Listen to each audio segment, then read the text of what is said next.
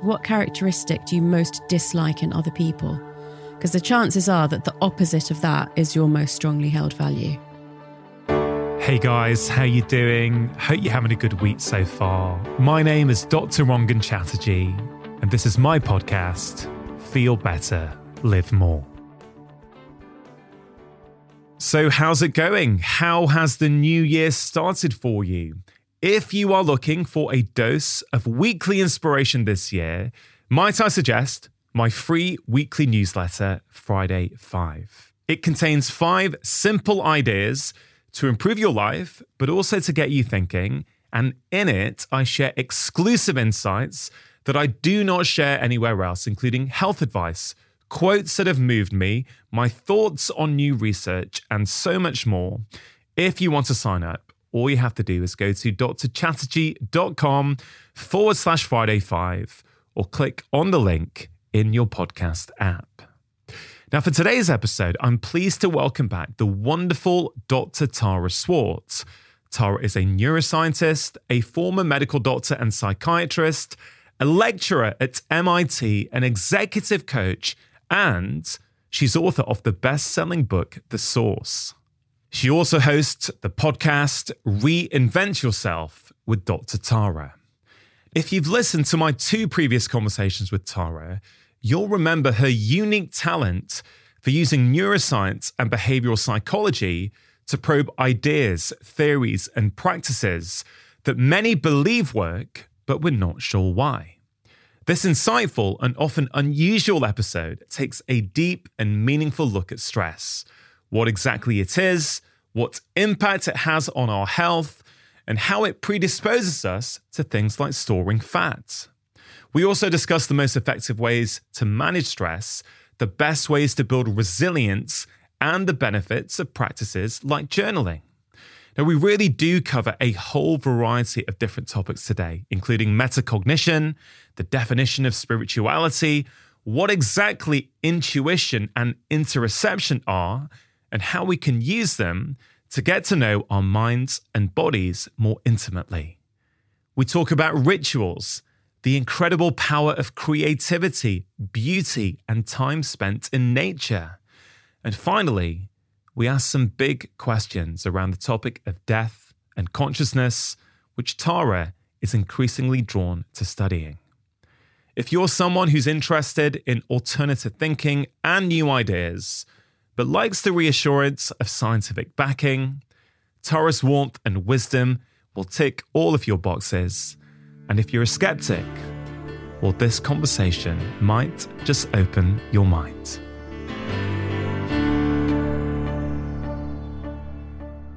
Tara, you have been a medical doctor, psychiatrist, executive coach, you're a neuroscientist. And I think one of the topics that people are talking a lot about these days is stress. Mm-hmm. So, right at the top, I'd love to understand when you hear the word stress, mm-hmm. what does it mean to you? So, when you introduce me like that, like, you know, you're a doctor, psychiatrist, it makes me made me feel a bit like, oh, I'm just like a jack of all trades. But as soon as you said the word stress, each of those roles made sense to me. So, I define stress as when the load on your body or mind is too much for you to bear. So, as a medical doctor, as a junior doctor, if I saw somebody um, in A and E that was having a heart attack, that is that stress on their cardiovascular system. As a psychiatrist, if I saw people who had a breakdown of their psychosis or their depression, that stress on their mental state.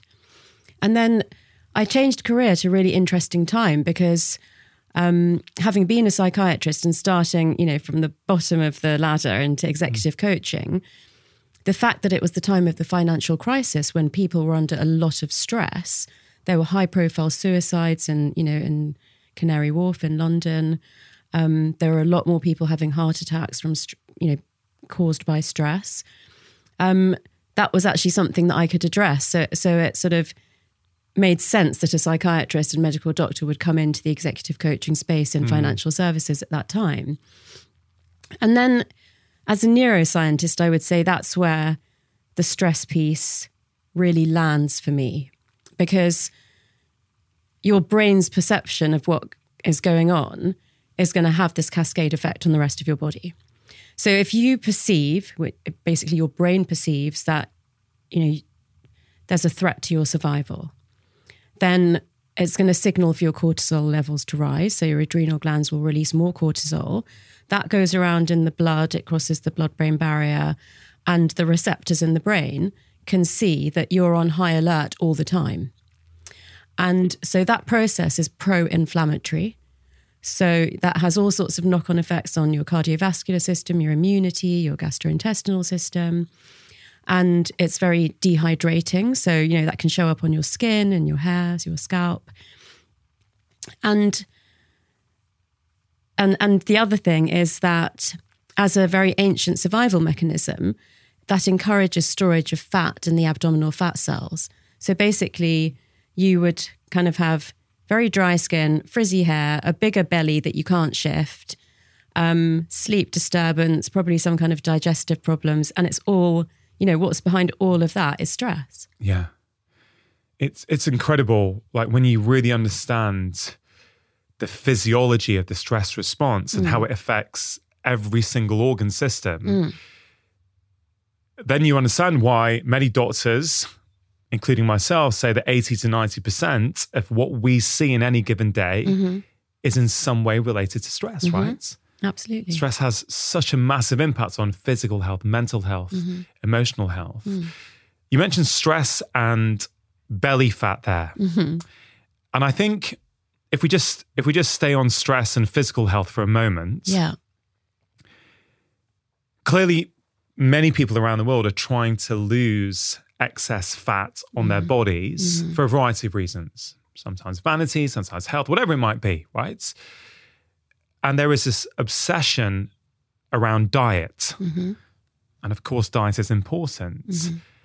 But I think we underestimate how much stress is behind our weight, mm-hmm. the amount of fat that we're storing, mm-hmm. you know, and so many other things. Would you agree with that? Yeah, totally. Because uh, again, referring particularly back to the time of the financial crisis, this was happening a lot more then. People would report to me that they had gained weight, that as a result of that, they had started to eat a bit differently, whether it's a bit less or a bit more healthily, and they started doing some more exercise. But they still couldn't shift the weight. And as soon as I heard that, I knew that it was promoted by cortisol so even if you eat less or you move more or both, if you've got these high levels of cortisol, it's still driving that, um, you know, depositing the fat into your belly. So it's kind of, you know, we have subcutaneous fat and then we, we have visceral fat. So you're not getting fat all over, but it's mostly the belt that people would say, you know, I've had to like undo it a notch and I just can't shift it. And that's definitely driven by the stress hormone. I once heard you say in an interview that you have seen quite a lot of people have stress induced heart attacks as well. Mm-hmm. I was teaching a class at MIT where I was talking about exactly what we've just mentioned. And a really young woman stood up and said, When I was in a really busy, stressful job, I had a heart attack. And it was interesting because in your mind, when you're talking about the kind of people that have heart attacks from st- stress, you are imagining like an older guy mm. maybe someone a bit overweight.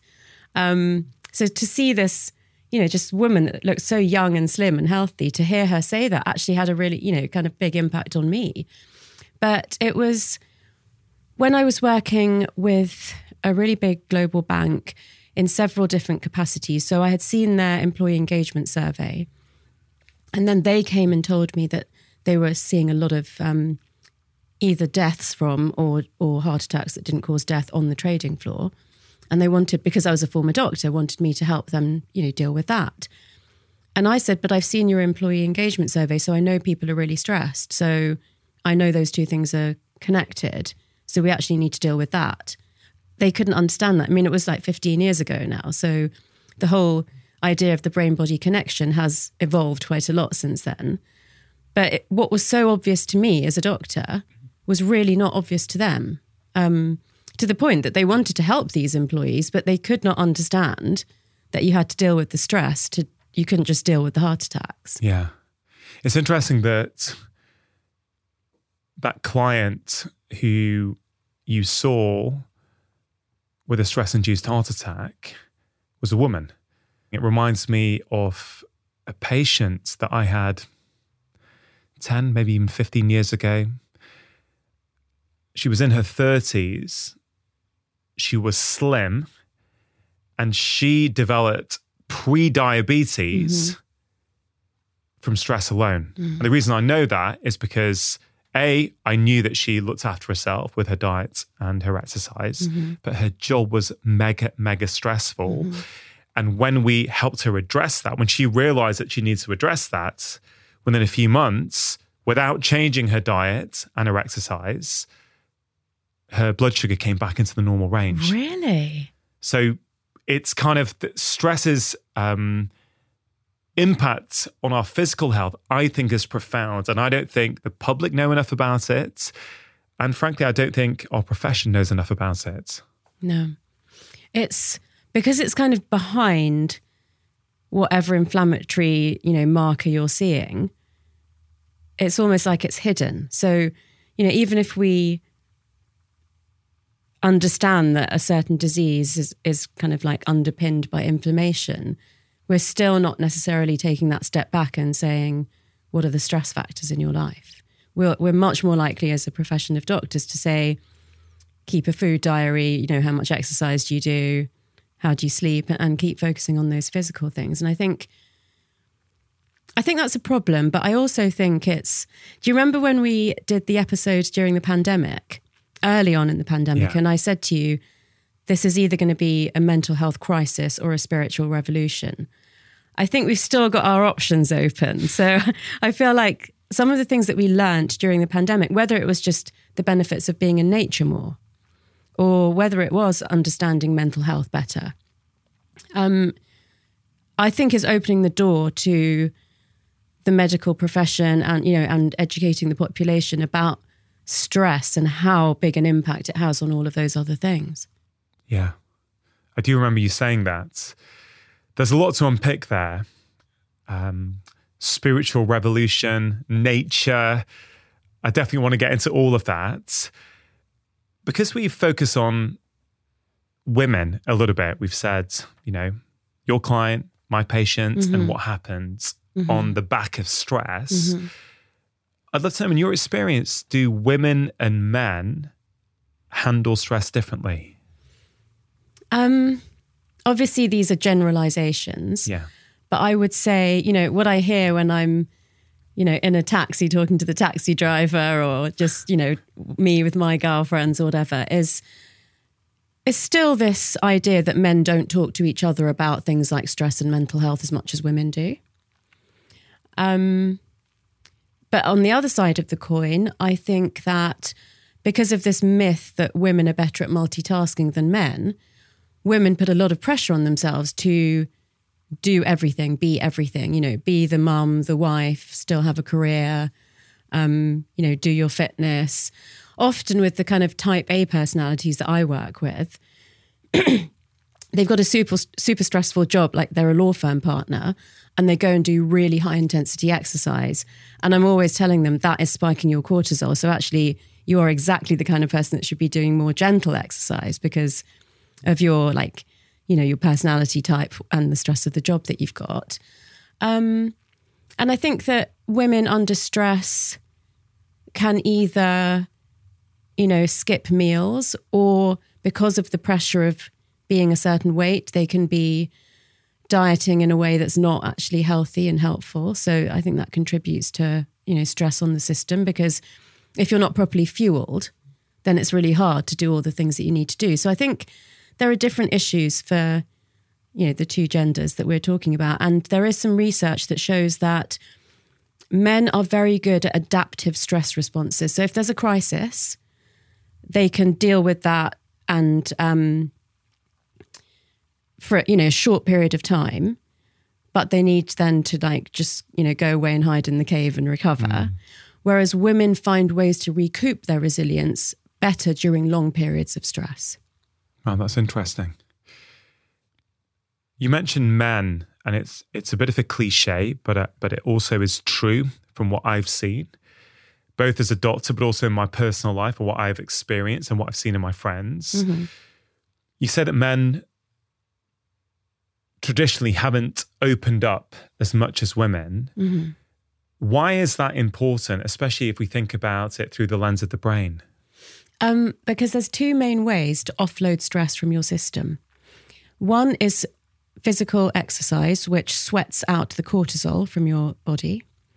And the other one is speaking out loud or possibly journaling as well. But I think speaking, you know, speaking with someone because then you've got that sort of social connection piece. But instead of ruminating on your thoughts, if you actually get them out of your brain body system, that reduces your cortisol levels too. And I think, I you know, I imagine that you confide in your wife. I think a lot of men confide in their wife, but I think that confiding in other men is still not happening as much as it could.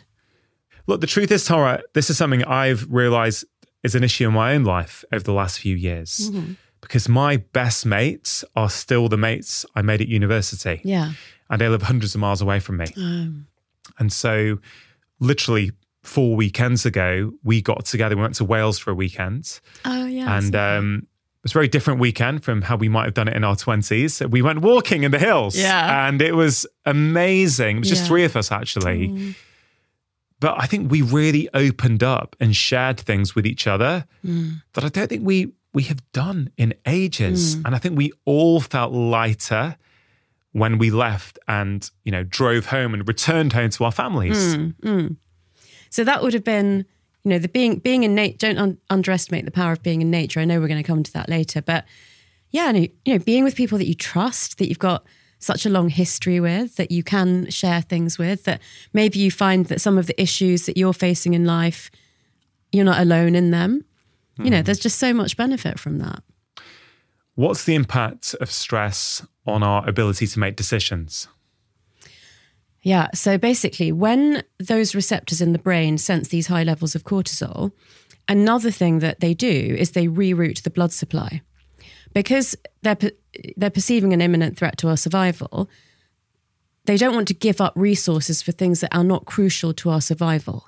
So basically, thinking flexibly, regulating your emotions, suppressing your biases, solving complex problems, being creative, being imaginative. You don't need to do any of that to survive.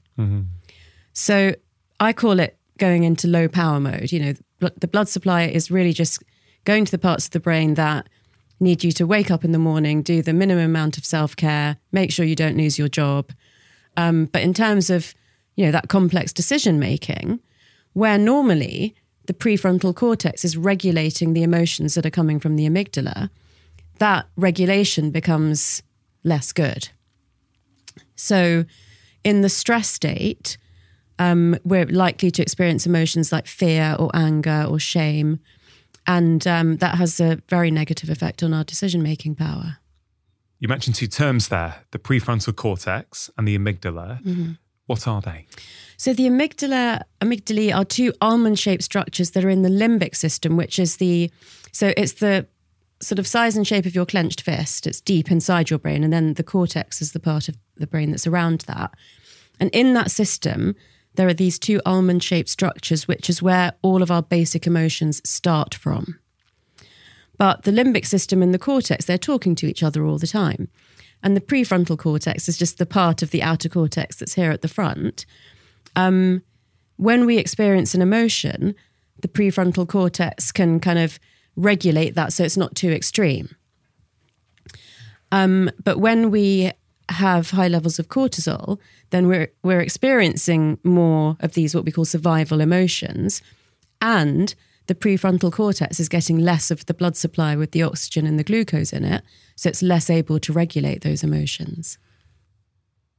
It's become very clear to me over the past few years that if who we are in the world is essentially related to the tuning of our nervous system, then it kind of means that if you are chronically busy, overworked, and overstressed, you are literally becoming a different person. And then, if you follow that logic, it begs the question like, who are we? Like, do we even know who we are if we are that stressed all the time? Hmm. Fr- from my perspective, if I think about who I am today compared to, let's say, 12 years ago, mm-hmm. when my dad was alive and I was in the thick of caring for dads, hmm. whilst, you know, I was married, had a family, hmm. uh, a job as a busy GP, mm-hmm. and I was also helping my family care for my father. Yeah. I cannot believe what I used to do. Now that my life compared to back then Mm-hmm. is so much calmer and more under my control Mm-hmm. than it was back then, I think I was a different person. I think the same elements of Rangan were still there, Mm-hmm. but actually the way I saw the world, how I might take on a more victim mentality to the world as opposed to I'm in the driver's seat of the world. Mm-hmm. I think was very, very different. And a huge part of that, I think, was due to the state of my nervous system. Yeah. Yeah, absolutely. I love the way you've put that that you know, if you're stressed all the time, you're literally becoming another person. I mean, I've never heard it put like that before. Obviously, I speak a lot about neuroplasticity, which is the ability of the brain to grow and change throughout life. But that's sort of you know, that's a, like a longer term learning, but what you're talking about is the day-to-day stressors and aggressions that can grind us down and stop us from becoming the best version of ourselves. So I would say, yeah, I think over life we evolve as people, but also at every stage, there is the choice to be the best version of yourself or be a stressed version of yourself. And, you know, there'll be shades of grey in that, it'll be a spectrum.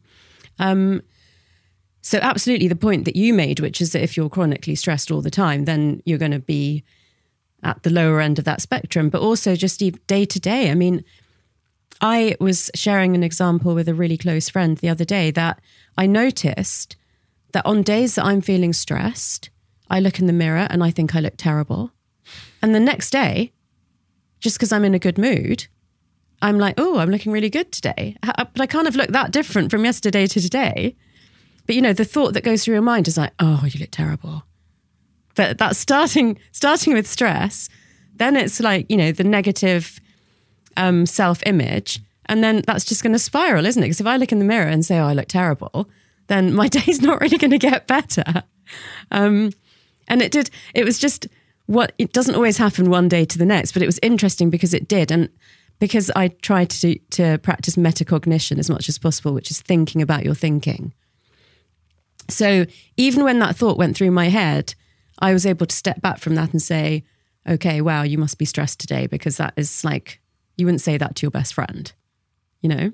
Um, yeah, and it did actually kind of, I got the insight into it because the next day I was like, oh, I'm looking really good. Well, we'll come back to metacognition. Yeah. Another way of looking at that is through the lens of sleep, right? Because sleep deprivation is a huge stressor on the body. And if I just take me today compared to yesterday, on Wednesday night, I actually had a really bad night's sleep for a variety of reasons. Yeah, you said to me yesterday you were tired. Yeah, we, we had a long chat on the phone yesterday, and I, I my brain just wasn't working. Hmm. Like I felt that it was just a bit mushy hmm. yesterday, and you know things looked bleak, and my workload was getting on top of me, hmm. and I thought, wow, how am I going to get all this done, and all this kind of stuff. I slept really well last night, and I'm like a different person today. Yeah, I feel on top of the world. I feel workload, no problem. At least I get that done. Yeah. You know, the world's great. I mean, it's pouring down with rain. It's dark. I know. But I'm like buzzing today because of my sleep.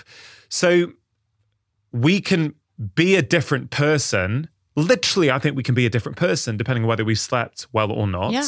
We can be a different person depending on the levels of stress that we're carrying.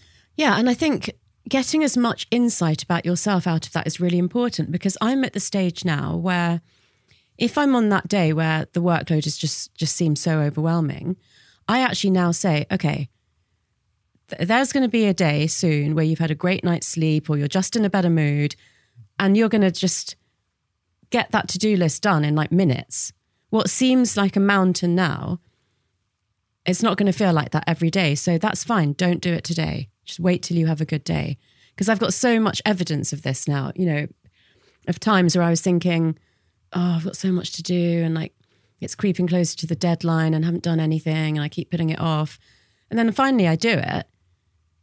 And it's like, oh, that's not as bad as I thought it was. But it's much more related to what you're saying, which is that, yeah, the state of your nervous system. What does this metacognition term mean? You, you sort of gave us a brief explanation, you know, thinking about the thoughts. Mm-hmm.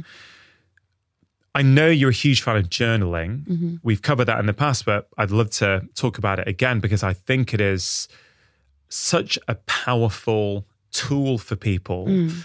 um, to improve their physical, mental, and emotional well being. Yeah. Is journaling a type of metacognition? It is if you read back over your journal entries. So just the act of writing into it may not be enough because you're writing in that moment where you believe what you've written is absolutely true.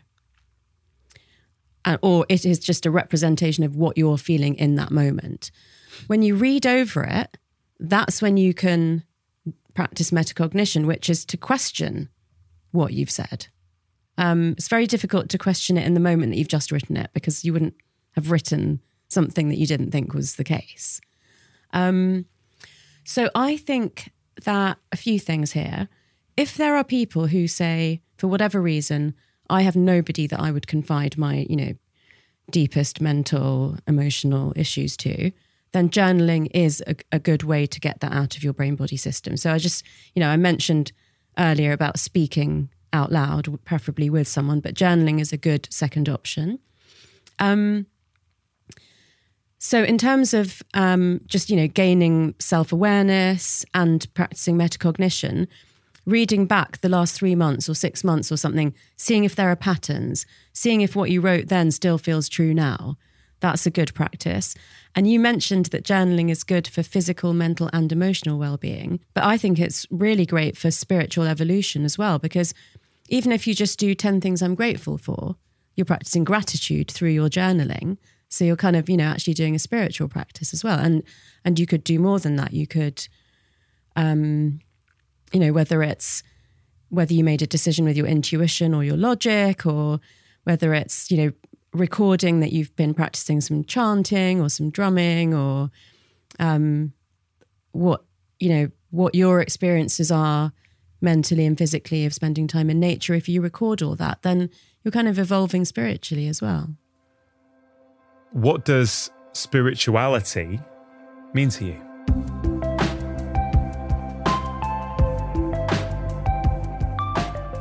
Just taking a quick break to give a shout out to AG1, one of the sponsors of today's show. Now, in the UK and North America, as the weather becomes colder, the nights become darker, more and more people are coming down with seasonal infections. Now, nutrition is really, really important for the health of our immune system. And of course, in an ideal world, everyone would get all of their nutrition from real whole foods. But I know from over two decades of seeing patients that a lot of us struggle to do that despite our best intentions. This is why I am a fan of good quality whole food supplements like AG1. AG1 is a foundational nutrition supplement that delivers comprehensive nutrients to support whole body health. It's a science driven formulation of 75 vitamins, minerals, probiotics, and whole food source nutrients. And the best thing is that all of this goodness comes in one convenient daily serving that makes it really easy to integrate as part of your daily routine. Now, AG1 has been in my own life for over five years now, and I genuinely think it is one of the best whole food supplements out there. It can help support energy and focus, gut health and digestion, and of course, it also helps support a healthy immune system. So, if you want to take ownership of your health, it starts with AG1. For listeners of my show, you can get a free one year supply of vitamin D, which is a crucial ingredient for your immune system. And you get five free AG1 travel packs with your first order. All you have to do is go to drinkag1.com forward slash live more. That's drinkag1.com forward slash live more. Bon Charge are also sponsoring today's show. Now, Bon Charge are a brand that is dedicated to helping you sleep better and live better. And they have a whole range of wellness products that my family and I have been using for many years. Now, one of their newer products is proving very, very popular, and that's their infrared sauna blanket, which is much cheaper and more accessible than having a sauna in your own home. It's really easy to set up, takes less than a minute, and I myself really enjoy using it. You can basically enjoy a quick 30 or 40 minute session whilst relaxing, reading, or watching television. I also love their blue light blocking glasses, which I think are some of the highest quality out there. And in my house, all of the bedside lamps for myself and my children contain Bon Charge's amber low light bulbs, which have made a huge difference. If you go to boncharge.com forward slash live more and use the coupon code live more, they are giving you an incredible 20% off all their products. That's B O N C H A R G E dot com forward slash live more and use the coupon code live more to save 20%.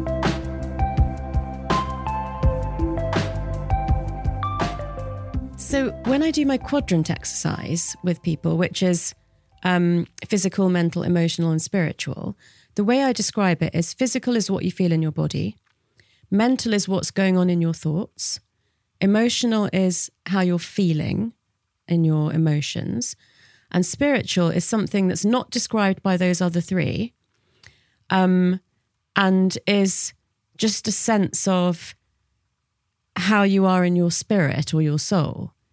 Um, and if you're not comfortable with words like soul or God, then it can be, you know, how you how you feel your values are being upheld. Because having your values crossed in any way is kind of like it's a boundary transgression, and that hurts like deeply. You know, it's not just emotional, mental, or physical. It's it's something more than that. It's your integrity. So, and I say that, you know, I mean, spirituality means a lot more than that to me personally, but in terms of the way that I've posed it in the source was to take away any, you know, any conflict that someone might have about their own religion or faith or lack of, and just think, you know, there is something more than what you feel physically and what goes on in your thoughts and what goes on in your emotions. We've been talking about stress and the impact that chronic, unrelenting stress can can have on us, right? Mm. And you just mentioned about spirituality and how if our values are being crossed, that's a boundary transgression. Mm-hmm. One thing I've been thinking about recently is the causes of burnouts. Mm-hmm. And obviously, it's, you know, we can say, yeah, it's too much work, it's not enough time to rest and recover. And of course, those things are important. But more and more, I'm led to the belief that a huge cause of burnout for people is not living a life in accordance with their values. Oh yeah, absolutely. Yeah. And I think that was so interesting to me, this this boundary transgression. I think we can link that to chronic stress. Mm. And yes, I recognize that some people don't have much choice or autonomy mm-hmm. in their work, let's say. Mm-hmm. I, I recognize that. But I think for many people, it ain't just the workload. No. It's also what they're doing on a daily basis. Yeah. And I think it's two things. One is that, so you could take two people, let's say you and I, and we could have the same job like we've actually had in the NHS as junior mm. doctors. And one of us could burn out and the other one doesn't. Why is that? So, partly there are things that you can do to build your mental resilience, to build your resilience to stress. So if you have those tools and practices, if you've been doing them for years or you or you you know incorporate them now, that can help you to withstand stress. But the other thing is that there's clearly different thresholds for different people of what causes them to actually burn out. So, you know, let's say you get someone gets divorced. Some someone might find it a difficult experience, but, you know, get through it, move on. And somebody else might completely break down. So, basically two things. One is that we each have our own starting point or threshold, and two, we can do things to build that up. And I really found that actually in the pandemic around the time that we last, you know, we spoke on the podcast, is that because I had been practicing yoga and meditation and, you know, walking in nature and bathing with salts and, you know, just all the thing, journaling, because I'd been doing those things for so long, I could, I could really immediately draw on the help that I can get from those things. Um, but you know, a message that I kept putting out there is that even if you've never done these things before, if you start now, it will help you. If someone says to you, Tara, like I hear all this stuff that you're saying about values, I know how important they are, but how do I find my own? What do you say to them? Um, the first thing I say is, what characteristic do you most dislike in other people? Because the chances are that the opposite of that is your most strongly held value. I love that question. See, it's interesting. When I hear that question, I think that, but I also think something else, right? I think that many of us dislike qualities in other people that we have within us mm-hmm. as well. Mm. And the reason we dislike it so much is because we don't like it in ourselves, yeah. but it's easy to not look inward and change something in ourselves, it's much easier to make a judgment of someone else. Yeah. What do you think to that? I mean, there's obviously truth to that because psychologically that would be described as, you know, something that's in your shadow, the shadow of your personality. So um, what tends to go in there are the things that you worked out as a child that if you did those things, you would get rebuffed by your primary caregivers. So you would hide those things away into your shadow. You know, things like, oh, don't show off or stop being so bossy or, you know, share with your brother, you know, stop being so mean. Um, so those things, yeah, that can absolutely happen. But I think you have to separate that. And because, okay, let's say, so generosity is my top value. So if I thought that that's because I actually feel like I'm not very generous, I think I would know. But um, you know, and I'm not I'm not just talking about money. I think, you know, generosity of spirit, generous with your time. When I see people who could do something for somebody else but they don't do it, that you know, I really notice that. Um, and I don't think that I'm guilty of that one, let's say. So let, let's say let's take you, right? You've you've you've shared that generosity is one of your your top values. Mm-hmm. H- how does the knowledge of knowing that mm-hmm help you in your day to day life? Um, well, for for instance, it makes me, you know, sort of preempt things like if I was going to go out for a coffee with you after this podcast, I would want to pay. Or, you know, even something that you said today, which is that, you know, hey, if you want to, you know, stay for a couple of hours after we finish the podcast, I can drop you to the station, unless that's too late for you, you know. And and I thought, well, I will get home a bit later than I had planned, but actually, how often do I get to see you? I haven't seen you for for years. Mm. Um, it's quite a long journey, so I'm not easily necessarily going to see you again, like as soon as I would mm. like to. So, you know, sharing my time with you, I think is, you know, it's I see that as a gift. Is it something you constantly are assessing? For example, in your journaling practice, I think your daily journaling practice, unless something's changed over the last few years. Oh, it's not every single day. Okay, so your, so your regular journaling yeah. practice. Do you ask yourself, or do, you know, d- does generosity come up somewhere? You know, am I living in alignment with this value, or is it not quite as? I, I don't know. Is it? Is it as specific as that? No, I think that one because I've identified that one a long time ago, and I, you know, I do feel like it is a strong characteristic for me. So what's more likely to happen is if I, if I feel like somebody's not being generous towards me, whether it's with their time, mm. listening, or you know, somebody owes you money or whatever it is, you know, like I, I feel like that would make me question: Is this person a true friend?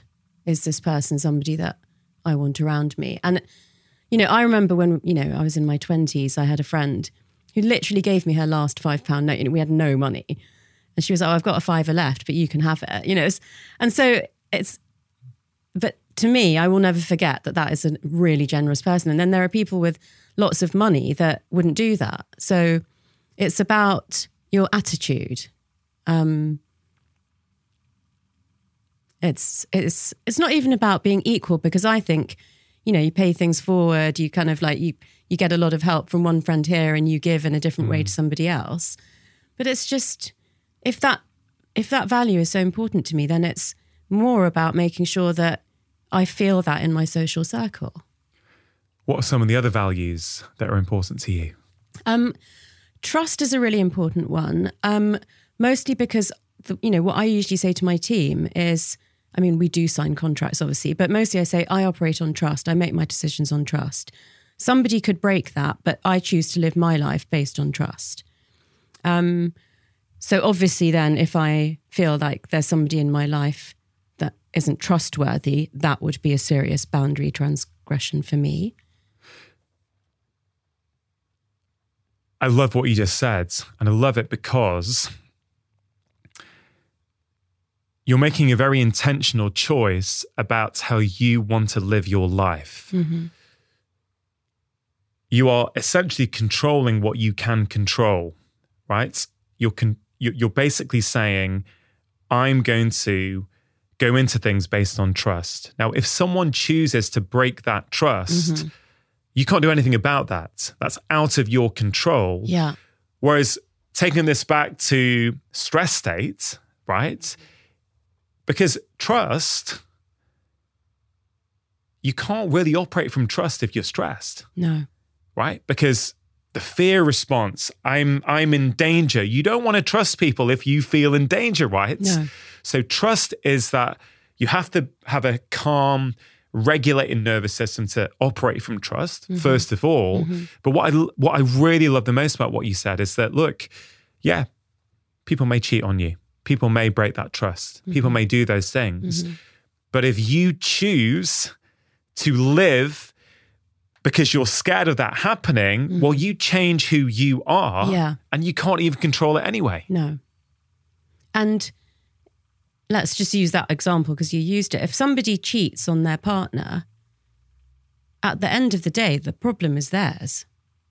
You know, they've let themselves down as a person. They've, you know, had the impact that it's had on the relationship. I can walk away from that and say, I'm not a cheat. Thank, you know, thank goodness I should feel really good about myself. But the problem often is then, if we take a relationship as an example, that experience mm-hmm. of, let's say, someone in a um, in in a relationship, one party has cheated mm-hmm. for whatever reason. Mm-hmm. Okay, the party who hasn't, yes, as you said, they can walk away. They know that they didn't cheat, and maybe, you know, integrity, um, trust. These are these are core values to them, so they know they didn't break that. But unfortunately, because of how our brain is wired, often what happens is that that then impacts how we show up in the future. Yeah. Because we were cheated on once, it's less likely we want to trust in the future.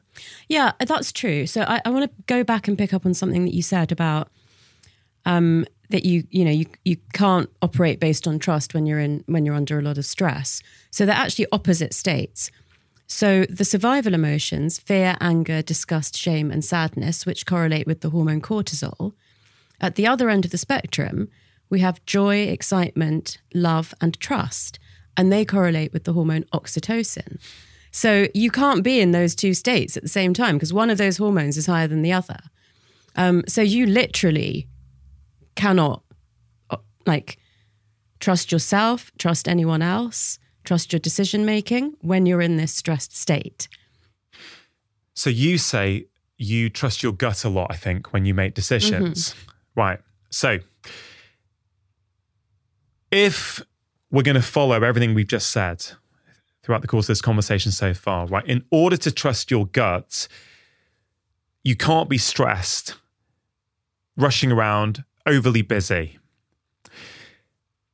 How do you then because so many people really struggle with this. The reason I'm, I'm mm. spending a long time on this chronic stress is because I've seen firsthand how many people this impacts, mm-hmm. right? Physical health, mental health, emotional health, the whole shebang mm. when we're chronically stressed. And I genuinely believe that a lot of us don't even realize how stressed we are. I agree. we we just got used to that as our normal state. So Yeah. our decision making comes from that place of stress, mm. which is why I think we find it hard to operate from love and trust and joy and compassion. Mm. Because of that, what can people do? How do you do it? How how do you know when you're making a decision if it is really coming from trust or it's coming from fear? Oh, I mean, I can tell the difference. I I can feel physically when when I'm making a decision, like what state I'm in In your head or in your body? in my body. so what happens? Um, so ma- maybe both, but like if I'm because you know even, even I go between those. I'm not constantly like walking around in a love bubble. Um, you know, if I'm smiling, if I'm feeling calm, um, if I'm like you know moving relatively more slowly, then you know, I can tell that I'm in parasympathetic, which is basically like rest and digest or rest and relax. When I'm feeling agitated, you know, my facial expression is not, you know, it's kind of like down.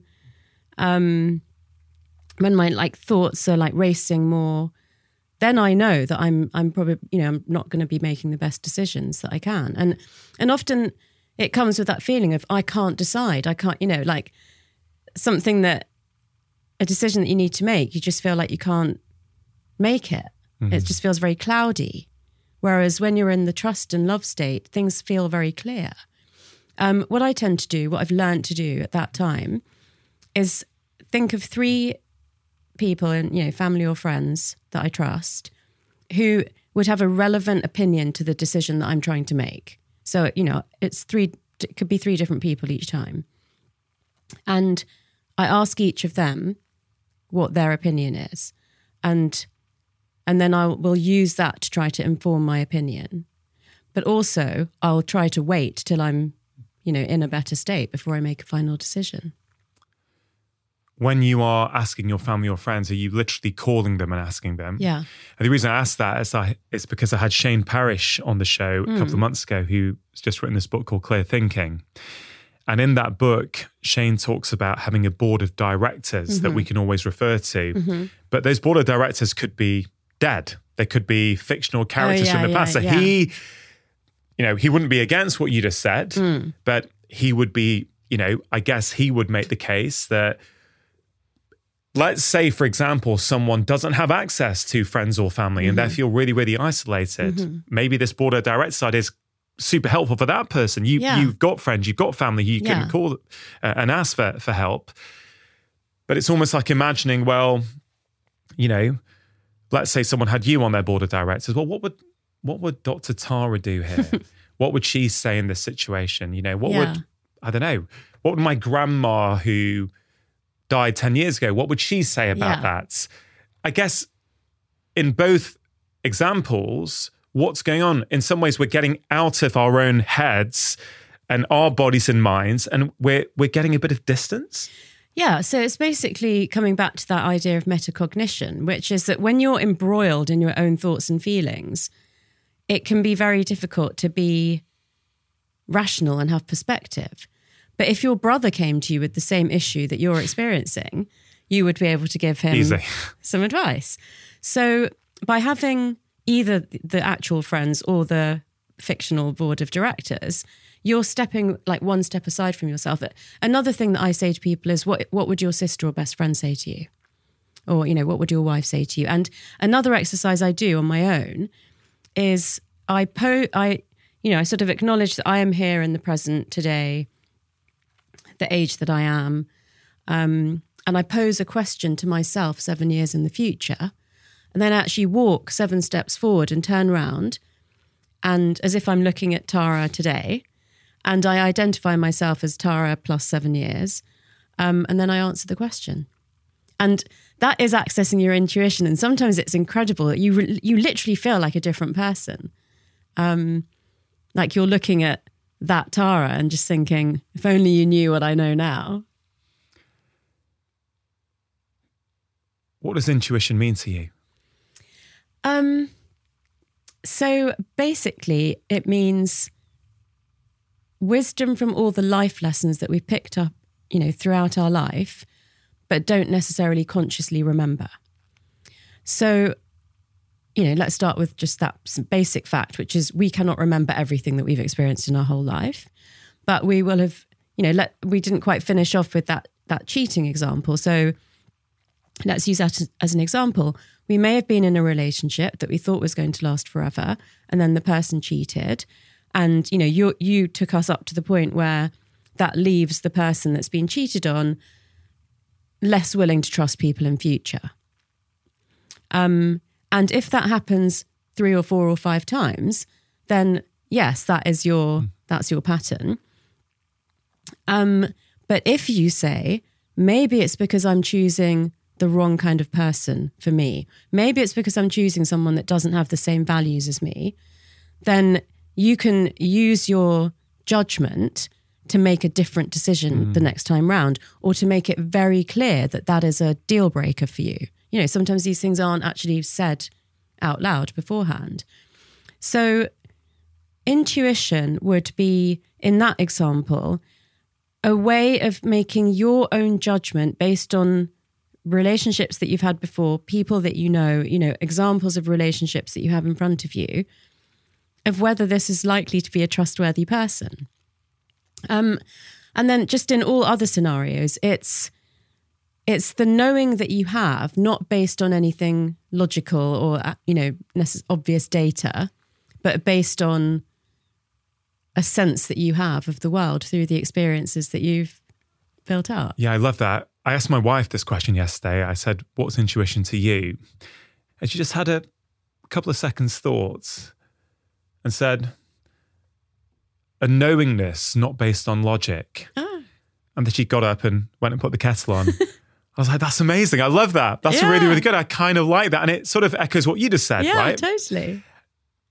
But where does that knowingness come from?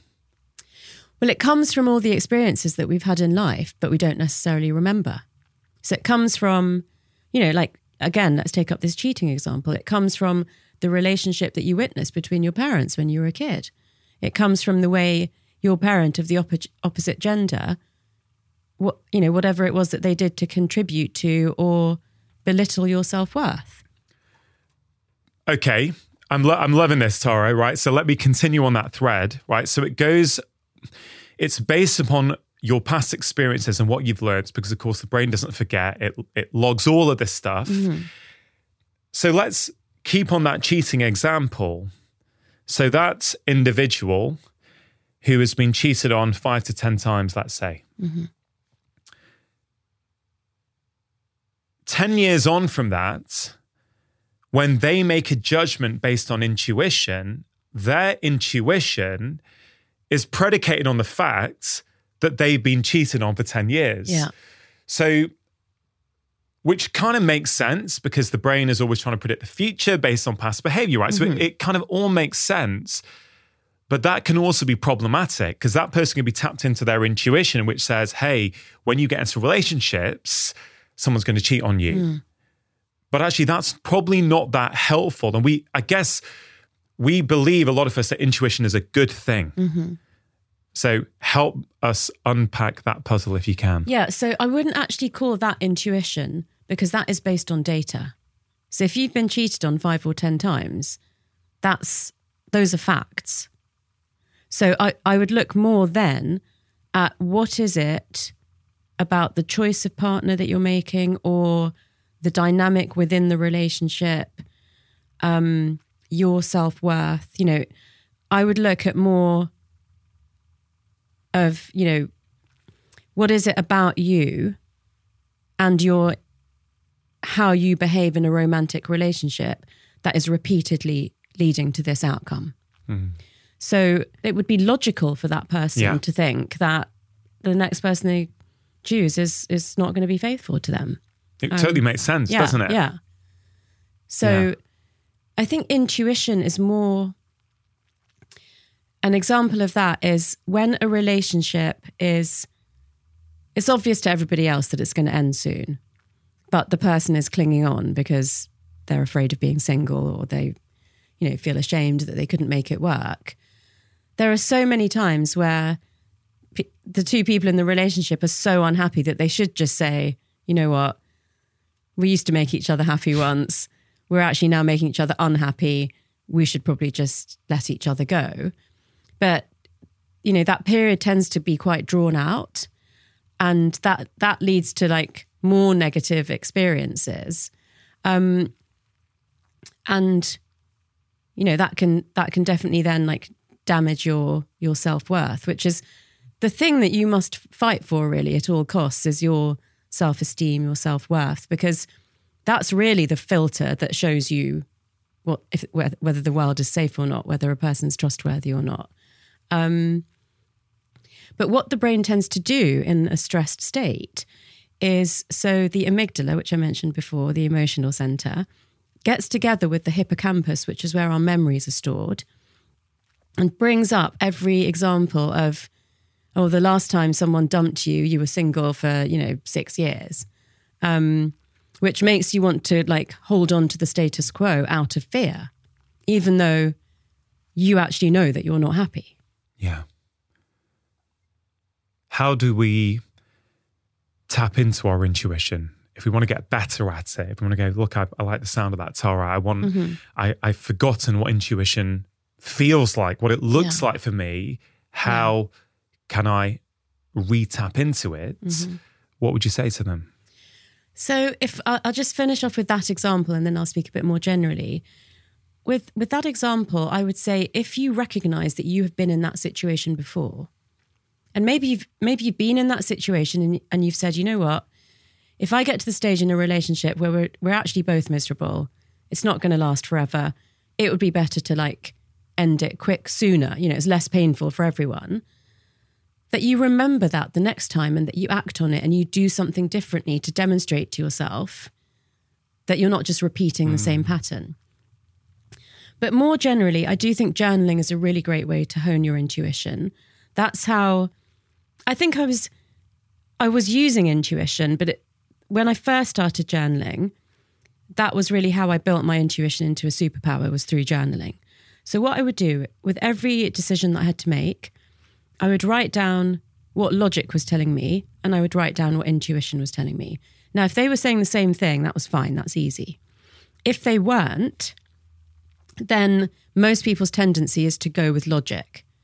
So, what I would suggest is that in a low risk scenario, if your logic and your intuition aren't aligned, do an experiment and go with the intuition and see what happens and write it down.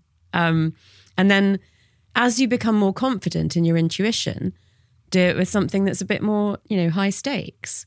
And through pretty much, you know, experimenting like that, a period of trial and error for me, I got to the point where I, I had I could convince myself with the data that my intuition was always more accurate than my logic. I love that. So you ran an experiment on Mm. yourself, basically. I love that. In low risk situations, give it a go because Yeah. who cares? Yeah. Doesn't really matter. Yeah.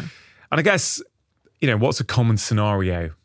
It might be, I don't know, applying for a job or someone's got three job offers or three jobs that they can't decide, Hmm. right? So that's a presumably for most people quite a high stakes decision. Mm-hmm. But I guess the lesson is if you've been practicing for a period of time, Mm. let's say with journaling, then when that high stakes decision comes into your life, you've got evidence Yeah. to kind of say, hey, listen, I know that usually my intuition is correct. Mm. Exactly.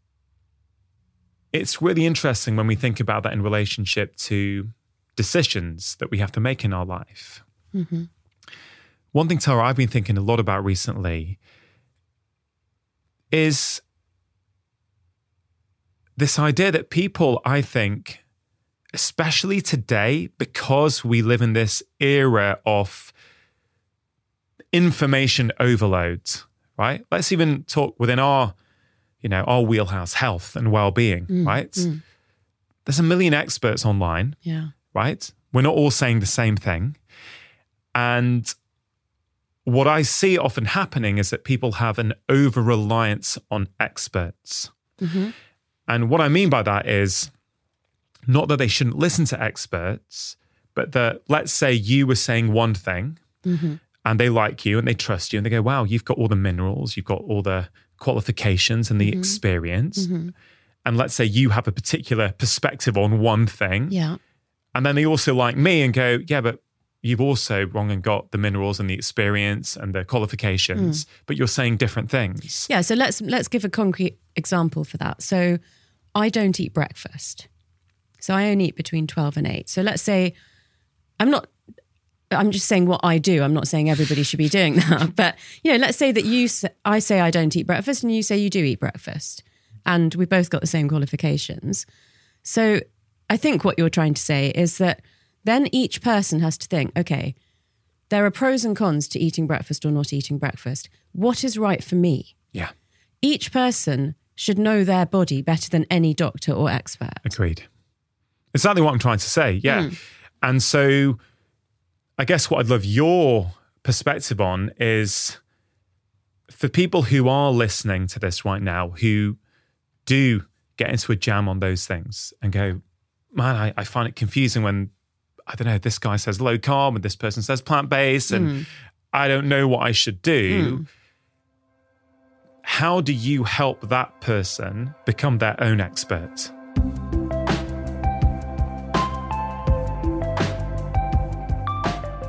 Just taking a quick break to give a shout out to Vivo Barefoot. Now, I'm a huge fan of Vivo Barefoot shoes, and I have been wearing them for over a decade now, well before they started supporting my podcast.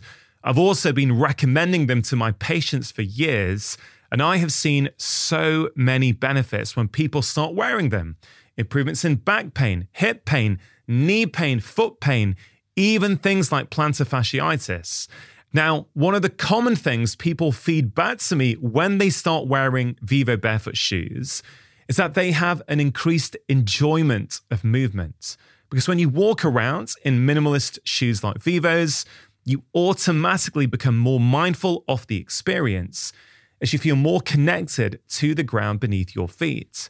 And contrary to what you might initially think, most people find Vivos really, really comfortable. In fact, many people tell me they would never go back to wearing cushioned shoes. In fact, they're the only shoes that I wear, whether I'm working, going to the shops, exercising, or just walking around. Now, I honestly would love to see more people experiment with wearing barefoot shoes like Vivos. So, will 2024 be the year when you finally take the plunge? Remember, with Vivo Barefoot, it is completely risk free to do so because they offer a 100 day trial for new customers. So, if you're not happy, you just send them back for a full refund. If you go to vivobarefoot.com forward slash live more, they are giving 15% off as a one time code to all of my podcast listeners. Terms and conditions do apply. To get your 15% off, all you have to do is go to vivobarefoot.com forward slash live more. This week, one of our podcast sponsors, Exhale Coffee, is offering my listeners a free trial bag of coffee. Now, many of us enjoy a cup of coffee first thing in the morning, but are all coffees the same? Well, the simple answer is no. The coffee that I drink and the coffee that I serve my guests before each episode of this podcast is Exhale Coffee. Now, Exhale is the first coffee to be sourced, roasted, and lab tested specifically to maximize its antioxidant and anti inflammatory potency. An independent lab test showed one cup of Exhale coffee has the same antioxidant power as 1.8 kilos of blueberries or 55 oranges. It also contains high levels of polyphenols, which promote gut health, and is a rich source of vitamin B3, which boosts brain function and helps with energy and focus. For those of you avoiding caffeine, The good news is that they also have a delicious decaf, which is made using the mountain water process, using only pure glacial water from the highest mountain in Mexico and no nasty chemicals. For listeners of my show, Exhale Coffee is offering a free trial bag when you sign up for a subscription. There is no minimum term and you can cancel easily at any time. Try Exhale's Healthy Coffee and get your free trial bag by going to exhalecoffee.com forward slash live more. That's E X H A L E coffee.com forward slash live more.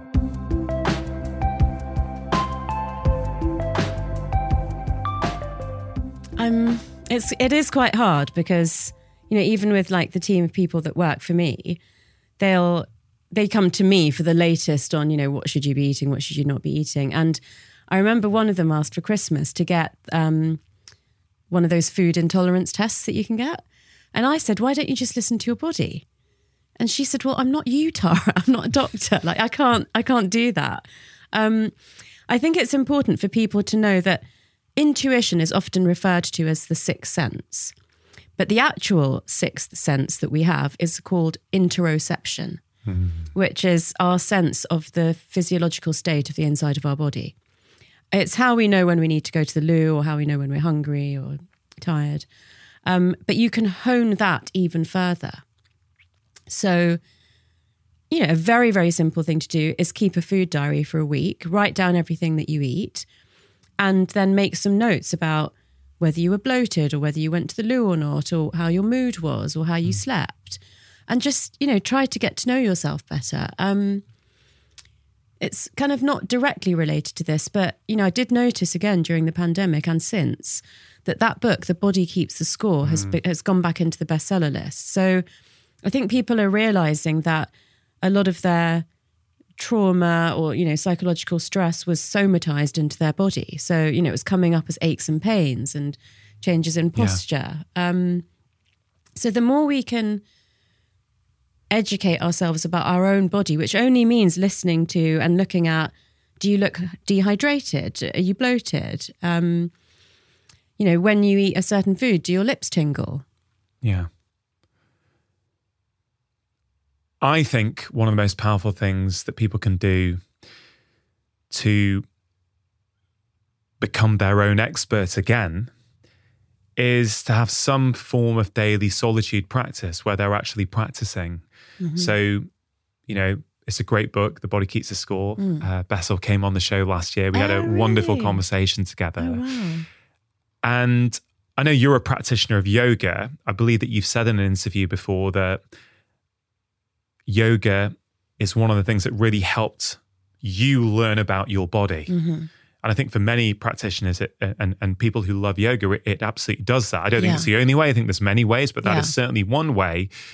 But you mentioned interoception. I think we all need some form of practice, I think daily, even mm-hmm. if it's just five minutes, mm-hmm. where we are practicing that, whether it be a five minute yoga sequence in the morning. And I guess for me, and I've I've I've sort of been advising this to patients for years now. I like people to have the same practice every day. Okay. Because I think the consistency of the practice allows you to start detecting what's different. Mm. So if you do the same five yoga moves first thing every morning, mm. on some days it's going to feel fluid and easy and your body's going to feel light. And on other days, is going to feel tight or one part of you is going to have a bit of tension, which wasn't there the day before. My belief is if people do that regularly, they start to develop the skill of interoception. Yeah. And I think that helps them build intuition because they're tuning into themselves. There's so much. I love what you said. There's so much here. So, um, when I'm really um, you know, very strict about doing a daily yoga practice, then on a day where I think I actually can't, then the minimum I have to do is lie on my mat for five minutes. Um, so, because it still means I did something every single day. Mm. I mean, ideally, I would do, you know, much more than that. But if I, for some reason, I can't, I have to lie on the mat, I have to make contact with the mat. And so I it's funny. Sometimes I lie on the mat and I, I think of myself on a sort of seesaw and I think, how do I feel? Do I feel like my feet are above my head or, you know, which way around do I feel? And that tells me something about myself. But I would suggest a body scan is a really good thing to Yeah. do for this. Um, and, you know, we usually do the body scan sort of about the outside of the body. So we go through like the toes and the knees and the hips and the you know head and everything but you can actually then go inside and you can say how do i feel in my brain how do i feel in my throat? How do i feel in my lungs? How do i feel in my stomach? How do i feel in my bladder? You know so you can you, you're not you're not getting necessarily physical sensations from those but you can start to think like that more so that you know you are more aware of what's um, going on on the inside of your body. And then what I wanted to connect that to, where you were talking about interoception being connected to intuition, is to remind us about the two way connection between the brain and the gut itself. And the hmm. gut, well, you could almost argue the gut, the gut microbiome, and the brain. So there's also a physical, a biological impact on intuition because if your gut is inflamed, or depleted of good bacteria or leaky or bloated, then you know you've got to start thinking that's going to have a psychological impact too. I mean, we know that the brain signals to the gut and the gut microbiome, and they signal to the brain. We've you know we've known for a long time about the vagus nerve, but now we know that they also um, use other nerves in both directions, um, enteric nerves. They send hormonal signals in both directions. They said send other chemical messages in the blood called cytokine messaging. So there's a lot going on between your brain and your gut, and both its physical condition and you know your psychological sense of of the inside of your body are, are really important to that. I love that. And I think it's really important for people to just really understand that what you just said about interoception, you know, you feel how does your brain feel? How does your bladder feel? How do your lungs feel? Someone may go and try that tomorrow morning. Okay, look, I Tara wrong and I I I- can't feel anything, right? I, I don't know what you're talking about. It gets easier with time if you practice, Yeah, doesn't it? yeah, Like yeah. suddenly you start to I think we've lost touch with our bodies, Mm-hmm. uh, certainly in the West, right? We're we're a head focused society. Totally. I have been for many years and and lost touch with what your body is telling you. Mm. But your body can tell you so much. But you've got to practice. So I think the reason why, or one of the reasons why people struggle with this tsunami of expertise out there is because they've lost touch with themselves. Mm. Yeah. And you simply cannot, in my view, regain that without some intentional time alone each day. No. And I think that if someone said to you, oh, well, like, you know, I, I can't feel anything from my lungs, well, a good signal of how your lungs are doing is how you're breathing. Yeah. So even if you just focus on your breath for five minutes. Totally. Where does journaling fit in here? And I guess what I'm what I'm getting at is that there's many ways to tune into ourselves, right? You can do it, I guess, bottom up, sort of through the body. I've got tightness in my abdomen. When I breathe, my left side's a bit tighter than my right. So you're- you're building up that body awareness. Mm-hmm. But journaling is almost top down, isn't it? Where you are using the incredible prefrontal cortex that humans have Yeah. and you're learning about yourself with the mind as opposed to the body. Mm-hmm. Like I think those things can work beautifully in harmony with each other. Yeah. But you know, what's your perspective on on those two different approaches? Um, Or are they different? I mean, I think they should definitely be combined. You know, the brain body connection is something that I've been speaking about for a long time. And again, you know, like the brain gut connection, it's a two way thing. So, yeah, if you were doing those two things in combination, I feel like you would actually get more than double the benefit of doing one of them. Are you open to sharing what you do on a daily basis to keep yourself in check with yourself? Um, so as soon as I wake up in the morning, before I you know start to have start to think things like oh what's the time and you know where, what do I have to do today, I immediately give gratitude for my pillowcase, my pillow, my mattress, my mattress topper, and my bedding. So I so I'm I'm intentionally pushing myself towards that oxy- oxytocin state rather than the cortisol state. Um, as soon as I, I'm aware that I become awake, I then do deep breathing whilst I'm still in bed, and I really feel into like all the directions that I'm breathing in, and I just see like, is there any tension somewhere or So you're tuning into your body immediately. immediately? Yeah. You're not allowing yourself, I guess, often into the emails, the social media, the news, where you know you suddenly you've lost touch with your body and you're right into your brain and your thoughts, right? Yeah, I mean, I I don't have my phone in my bedroom, so I and it's several floors down, so I it, it's quite a while till I can get to my phone. Um, and yeah, I got a I got an old fashioned alarm clock because I just didn't want to like have to. You know, that's people's biggest excuse, isn't it? I use my phone as my alarm clock. Um, So gratitude, breathing, breathing, Yeah. and then Then I get up and I I take my probiotic first thing because I have to give a ten minute gap before I can eat or drink anything. Um, and then I will look, look at my phone. But what what I love about that is what you have just said you do as a neuroscientist, former doctor, coach, right? With all your knowledge and experience of helping people, you have built into your life a practice, dare I say, a ritual each mm-hmm. morning, mm-hmm. whereby within minutes, it's not much, that gratitude is not much, No. that breathing is not much. Mm-hmm. And, you know, 10, 15 minutes later, you're on your phone, right? Yeah. That's very achievable for people. Yeah. And but I'll add that because I have that 10 minute gap until I can drink my cup of tea, that's why I look at my phone because I'm kind of waiting. But my making my cup of tea, whether it's regular tea or matcha tea, whether I'm using mushroom powders or not, that is a ritual for me. That is like a sacred moment. Like the phone has is left behind and I do that almost like a form of meditation. Why? Um I like I like rituals. What, And- what is a ritual? A ritual is something that you do intentionally. So it's not just a routine. It's something that you do regularly, but you do it very intentionally. And I actually stopped formally meditating when I realized that if you regularly meditate, then for 15 or 30 minutes in your day, you are being mindful. And for 23 and a half hours, you are not. So I try to bring rituals into my life so that I've got it's like a patchwork quilt. There's moments of mindfulness throughout my day. And that to me is one of them. And also then when I drink the cup of tea, I savor it like so much. Like so that, you know, that's okay, I've looked at my phone for a few minutes, but I've got another pause there.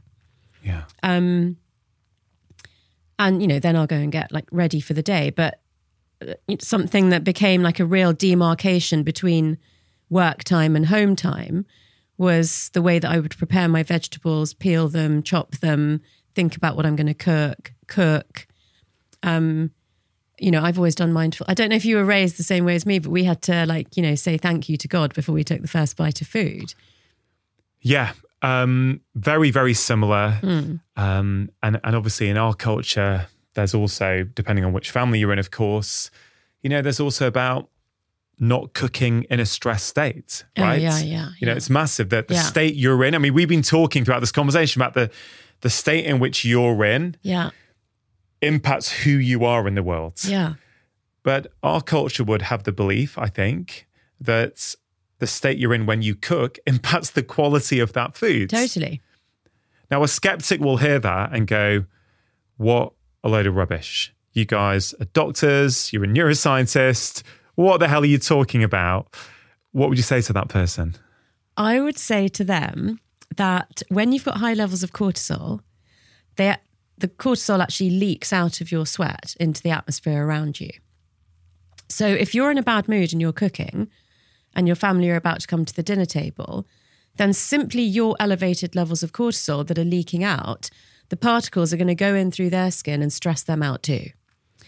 And also, it's an opportunity for you to stir something mindfully. Like I love making risotto because you've got to be so patient and measured. Um, that to me, that is like the best form of cooking meditation. So there's an opportunity there for you to chop things slowly, to think about the you know the size of the piece of vegetable that somebody's going to put in their mouth, to stir it, you know, intentionally. But what you're doing instead is being agitated and you know banging things and doing it quickly and and making yourself more stressed out and you know yeah of course you could argue that it doesn't physically have like an impact on the food but it's it's just not it's not ideal Yeah, I, I, I love it. And look, for that skeptic, right? Well, we all know that feeling when we've walked into a room at work or at home where something's going down, right? Yeah. Where there's been an argument or there's, you can feel it, yeah right? So you, all you're doing, walking into a room, there's people there, there's air, right?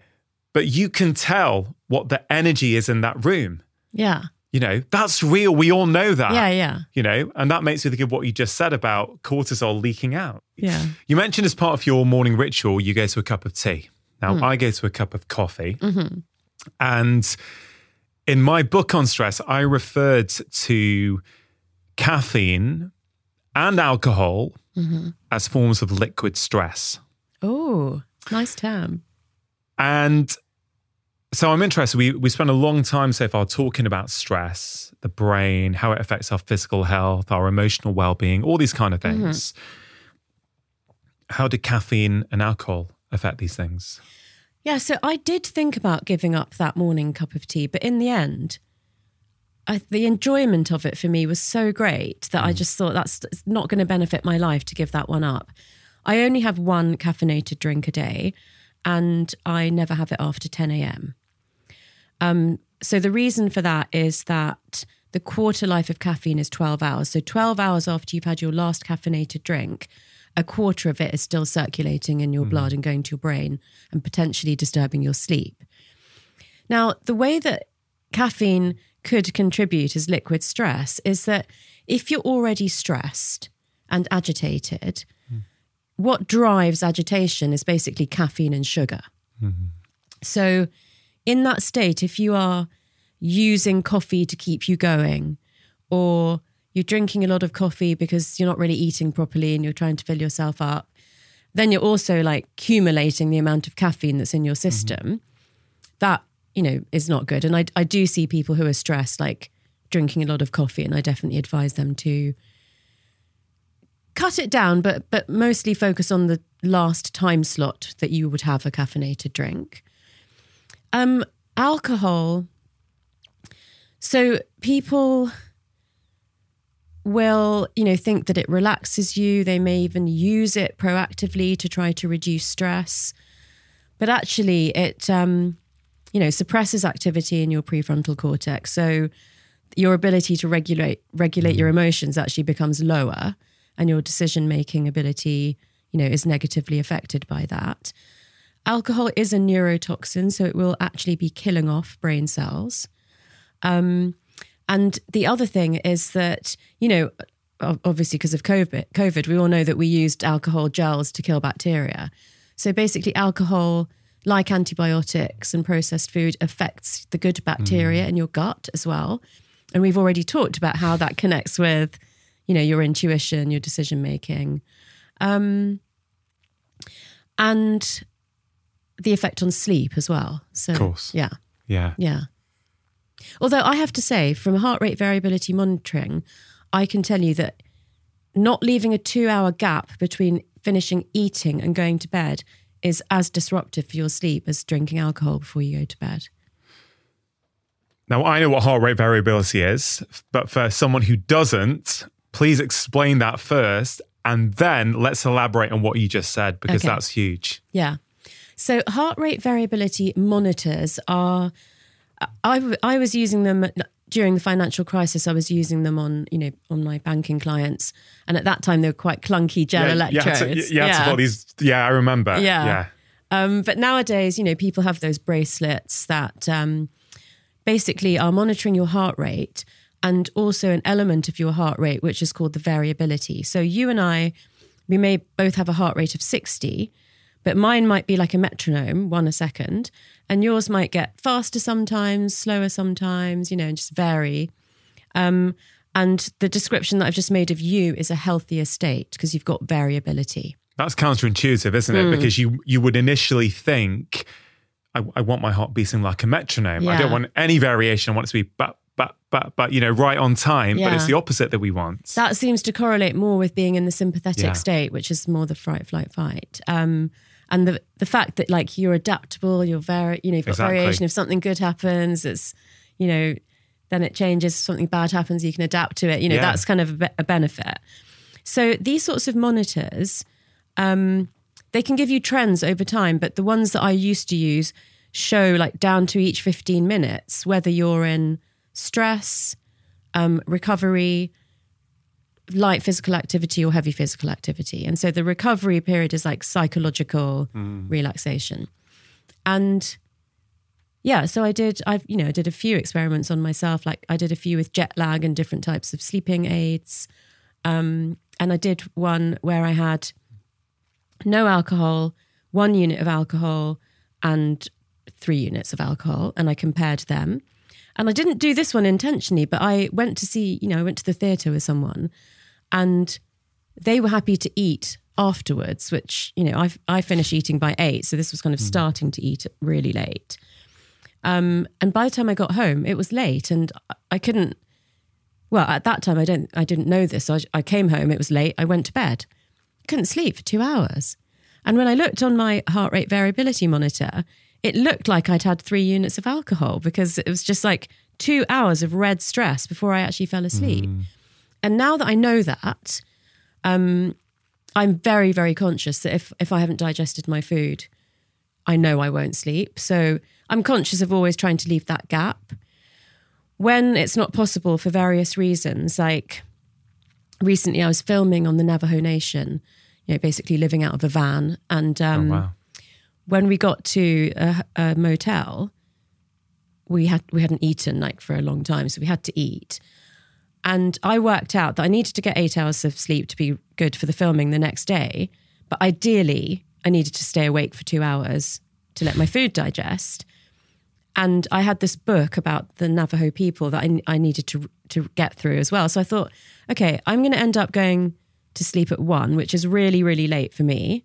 But I can read the book for two hours because I'm not going to sleep anyway, and I'll still get eight hours sleep because we're not having an early start. So you know, I kind of work it out like that. Yeah, I love that. I mean, what it what it really speaks to to me is that you have spent time getting to know yourself. Yeah, Right. So you know what works for you. yeah, What you said about caffeine and you knowing that finishing before 10 a.m. works for you. Mm-hmm. I, I think there's a wider point here, Tara, which I, I'd love your perspective on, but there's this kind of this idea that we'll hear coffee is good or bad. Okay, the research shows that two cups of coffee a day does this for your health. It's the biggest source of polyphenols in the American diet. We we we read all this stuff, and then we go, yeah, so coffee's good. Well, it kind of depends yeah, right? If you're chronically stressed, Mm. Overworking, and anxious, and you're using caffeine to prop you up, I don't think it matters how many polyphenols it's No. given you. Like, it's probably not going to be good for you No. in the context of your life. But for Yeah. someone else, and, and to be clear, you know, I drink coffee. Hmm. Like, I think that, you know, caffeinated drinks can absolutely form part of a healthy, balanced life. I completely agree. but you've got to tune into yourself Mm-hmm. and figure out what works for you, don't you? Yeah, um, absolutely agree. I mean, there there is some evidence that a small amount of caffeine is actually like beneficial for your you know your brain as well. Um, it's just like it's it's the too much and the you know what time that's the issue. Yeah. We touched on nature earlier. We haven't gone into depth on nature. And there's a term you texted me about yesterday, neuroaesthetics, which I thought that is a wicked term. I haven't heard of it. Okay. So we've been talking a lot about stress, right? And the damaging effects of too much stress. One of the antidotes is nature, right? Um, so neuroaesthetics is basically the science of the impact of beauty on our brains, um, on our health, our mental health, and our longevity. And so within that, you're frowning. No, I'm, I'm thinking, I'm taking it in because I love it and I've never heard the term before. I absolutely love it. Yeah. The impact of beauty. Yeah. I, I, I love it. So it, inc- it basically says that create making or beholding creative activities is good for your health. So that's art, dance, music, um, and it's both doing a painting or going to an art gallery. It's both, you know, singing in the shower and going to see a musical. Um, and it's, you know, it's both dancing around your living room or going to the ballet. Um, and there are, you know, differential benefits of making and beholding. Uh, both are good for you, but, you know, ideally you would do a bit of both. And so within that, you and I might have the same taste in art, but different taste in music. But nature is the palette that we have existed in since the beginning of time. Mm. And so we all feel a sense of beauty when we're in nature. And, you know, we know that when we're in nature, our blood pressure goes down, our heart rate goes down. There are certain trees that secrete um, chemicals called phy- phytoncides that mm. boost the natural killer cells in our immune system. So there's a lot of good stuff going on when we're in nature. Um, and yeah, that's that's pretty much it. That you know, basically thinking of nature as like a, a beautiful, you know, uh, scenario, and understanding that beauty and creative activities are so beneficial to us. And if you think about it, when we lived in the cave, we, you know, we lived with the seasons. We looked at the stars in the sky at night. We walked barefoot, like mm. you you try to, um, and we danced around the fire. We beat drums. We we chanted, and people, you know, okay. Once it went dark, you you know, there was not. It's not like you could be hunting or whatever, but it's you know, people didn't there was no excess time for luxurious activities. When you lived in the cave, it was all about survival. So we really believe that these sorts of activities are somehow crucial to our survival, whether it's the social connection or whether it is like the benefit on your cardiovascular system of, you know, yeah. lowering your blood pressure and heart rate. Yeah, it's, it's such a it's a beautiful idea. It's a reassuring idea we all feel good when we're in the forest or in yeah. nature. Yeah. Right? Generally speaking, it's it's hardwired into us, isn't it? Yeah. Yeah. For a number of reasons. I don't know if you've read the book by Dacher Keltner, or he's a Berkeley professor. Mm-hmm. Um, he's been studying happiness for 20 plus years and he released a book about a year ago.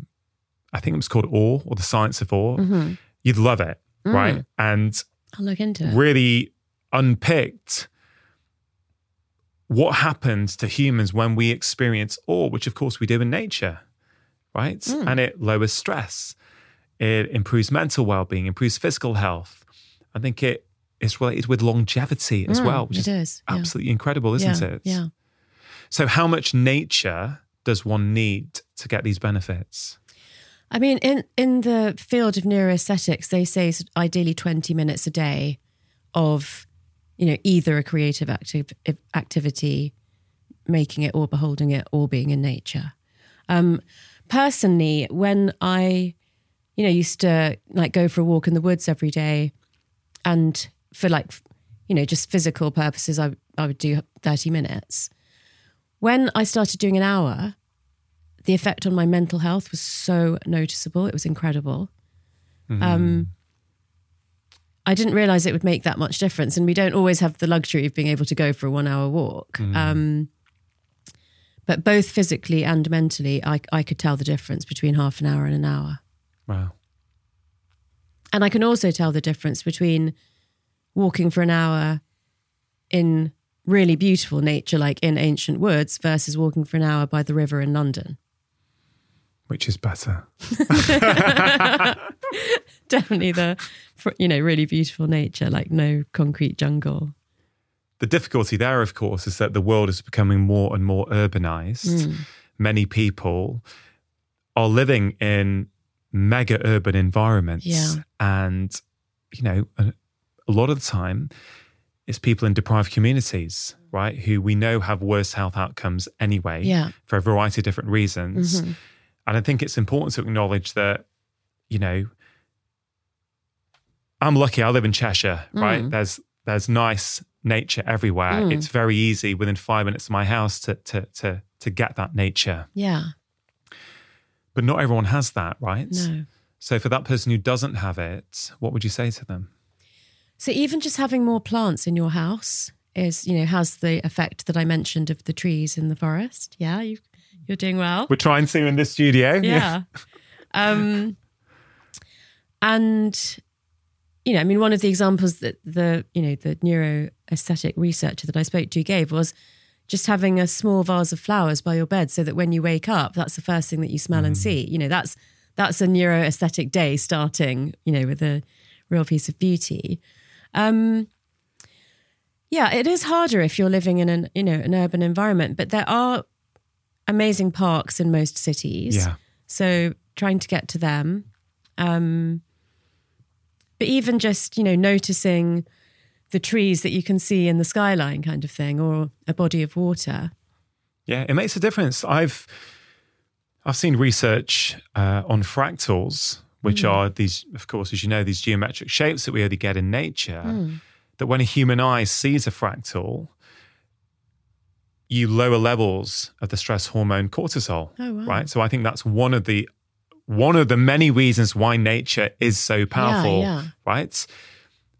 And there's research also showing that just looking at a picture of nature will lower levels of cortisol. I don't think it's to the same degree, but it still does it.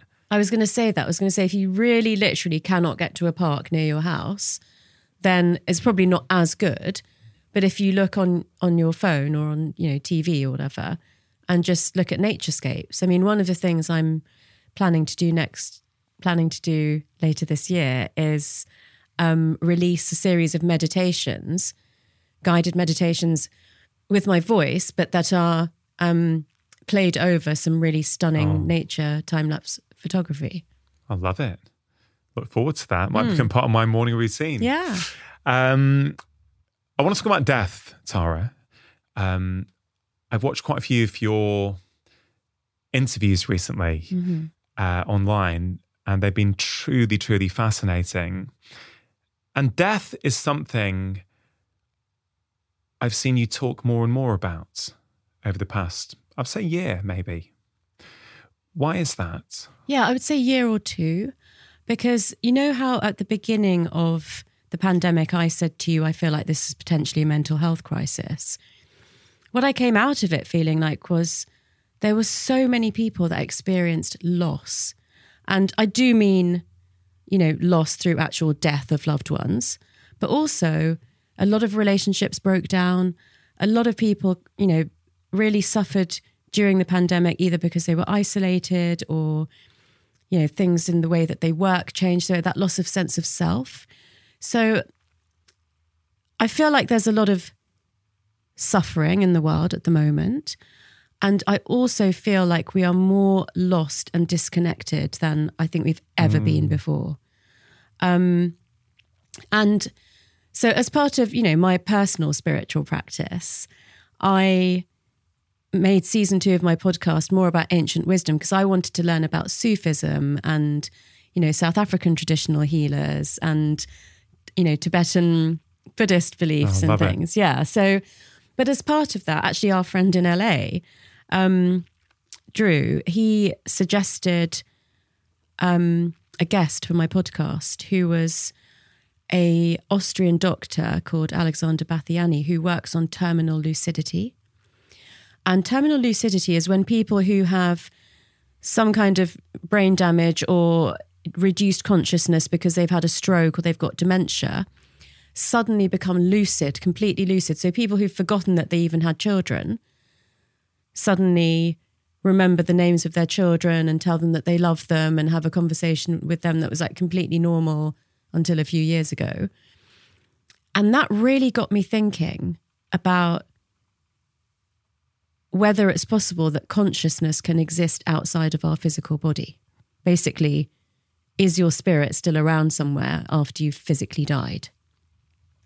And then there was this um, documentary on Netflix, Surviving Death. So I kind of went down a rabbit hole. You know, I get into a topic and then I really, I get into it. But I felt very passionately that this could bring a lot of comfort to people, um, and and something else which I'll come on to. So um, after I interviewed Alexander, I said to Drew this to- fascinating topic, and he gave me another guest who is a, a professor of psychiatry from the University of Virginia who works on near death experiences. So these are people who, you know, their their heart stopped and the number of minutes that went by is enough that we would know the brain was starting to decay. Um, but they somehow returned to physical life and could ex- could ex- uh, describe the experience that they had had. He's also got a colleague that works on past life memories, but I've I haven't been able to to speak to him. But he works with children who remember being somebody else before. And then um, I spoke to a Tibetan doctor who does dark retreats, which is the closest experience to a near death experience that you can have without actually nearly dying. Um, so you're in complete darkness for seven days and seven nights, and actually the the monks do it for 49 days. Oh, wow. Yeah. Um, so that led me, the re- what it's led me into thinking is, you know, you said to me that you're very interested in intuition at the moment.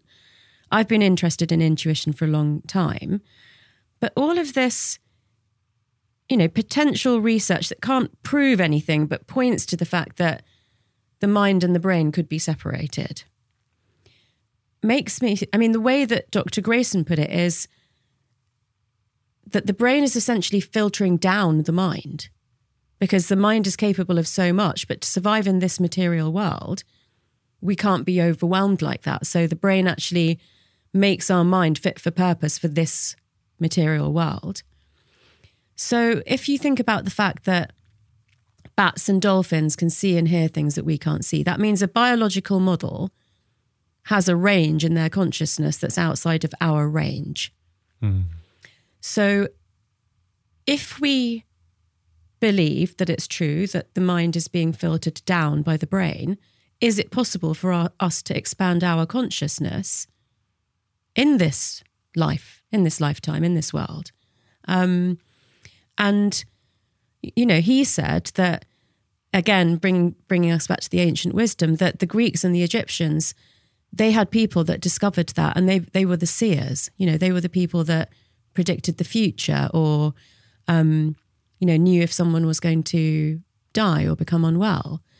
So I'm just very fascinated by this fact that I didn't think that the ancient wisdom and all of the kind of death stuff would be, you know, potentially connected. But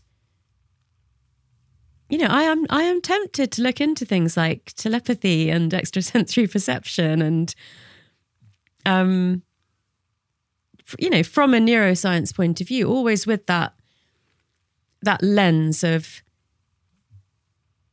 trying to explain it to people in a way that might help them. And, you know, not wanting to be too woo woo, really wanting to see if I can create that same balance that I did with the source. Yeah. I mean, that was a great book, and you did such a wonderful job. As you say, at creating that balance, there was a scientific rigor there mm-hmm. as well, mm-hmm. you know, which is very important, I think, for many people. Mm. Do you know Anil Seth? He's a bona fide neuroscientist who Yeah. spent decades studying consciousness. Mm. And when he came on my podcast last year, we spoke about near death experiences. Oh, okay. Just we touched on it. And, you know, because you can't ignore the reports. There's plenty. Yeah, there's there's thousands. There's so many people who are reporting these experiences. yeah. And a lot of people are saying that it's changing how they experience the world. Yeah. They come back from it Yeah. and they're making different decisions. Yeah. They know what's important now, Yeah. right? And he was great because he said, listen, these things have really powerful meanings. Mm-hmm. And I don't want to, he didn't want to take away from that. But he also said, well, but you could also explain them through the lens of the visual cortex getting less oxygen. Mm-hmm. Because he says often what people will describe is a white light Mm-hmm. that's very focused. Mm. Well, he goes, well, if your visual cortex is is having less oxygen to Yeah, it, yeah. the periphery of your vision Yeah. starts to shut down. So he was, you know, he was great. And I would- people do say it's like a tunnel as well, which also makes sense from what he said. Yeah. So he was kind of saying, well, both things can be true. There can be a physiological, biological explanation, and it can have a transformative effect on people. Yeah, yeah. I guess he would probably, and I don't want to speak for him, stop short of some of the things that you're talking about. Mm-hmm. Um, as someone who has been to medical school, who has lectured at MIT, who is a neuroscientist, it's really interesting to me that you just spoke about those things on a microphone. Would you have done that five years ago? no. Why? Um, well, five years ago, just, uh, I think I'd written the source, but it hadn't come out yet. And so at that stage, by writing it, I was like, yeah, so I know I can use cognitive science to explain things like manifestation and visualization. But I was still unsure about whether those two things should be together in my career as a scientist and particularly as representing MIT. Um, it was when the book came out, the response that it got that really had a big impact on me. So, you know, I, I, it had an impact on me to see that I could make sense of things like that with cognitive science, but it had more of an impact on me the com- you know the sort of comments that I got from both from people I know and you know just on Instagram. And I think the pandemic you know, you could say allowed or pushed me further down the spiritual route. Um, I also have a friend who used to be a client of mine who I met at MIT when he took my class, who's got this like eclectic, fascinating background with a lot of spiritual knowledge. And we started speaking a lot. That got me really interested. So I would have to say with that, I'm going to answer your question with something that we've discussed, which was my intuition told me I cannot keep doing corporate work. I have to go down this road. I still can't tell you why. Um, but I think, you know, I think it's it's becoming a bit clearer. I don't I and, and also I think something that's been really helpful for me is that I have a lot of icons who are either a doctor or a scientist or both that have gone down a very spiritual path. Deepak Chopra, Daniel Siegel, Bruce Lipton.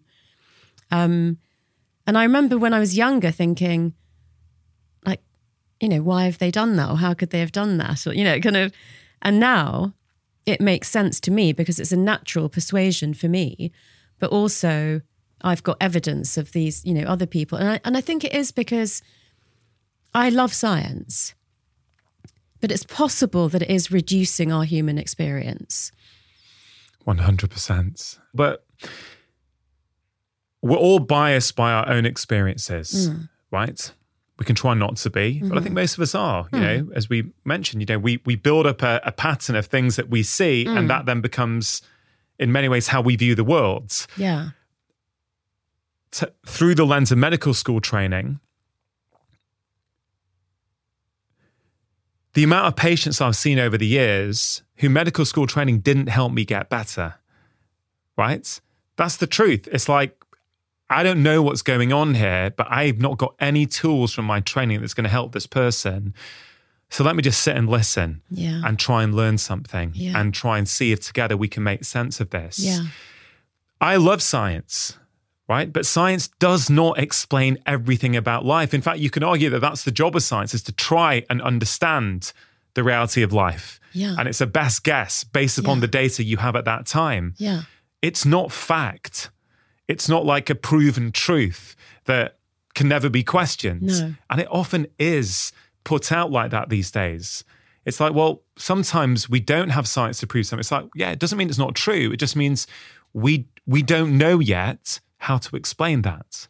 Do you know what I mean? Yeah, totally. I mean, you know, 20, 20, 30, 20 25 years ago, we didn't know about neuroplasticity. Yeah. So, you know, that's, but what we knew at the time was the truth at the time. But science is continually evolving. Just give us a one liner on neuroplasticity. So, so we used to believe that by the time you stopped physically growing, that your brain was then fixed and that it never changed. So that your personality, your IQ, your creativity, those things couldn't change throughout your life. But now we know that the brain actively grows and changes till we're 25, about 25. And that if you, you know, take on new experiences, you learn new things, then you can keep, you know, changing your brain. So the, the fact that the brain is flexible, what, what we in science terms call plastic. Um, I mean, I remember when I was at medical school, which was a bit before you, um, there was a, a, discovery about the pancreas that we'd never known before. And I remember thinking, we've all humans have had a pancreas for like thousands, you know, tens of thousands of years, and but we never knew this these particular cells that existed in the pancreas. Yeah. I don't know if you heard this at medical school. We were told in first year by one of our professors that 50% of what you learn is going to be shown to be untrue. The problem is we don't know which 50%. Oh, no, no.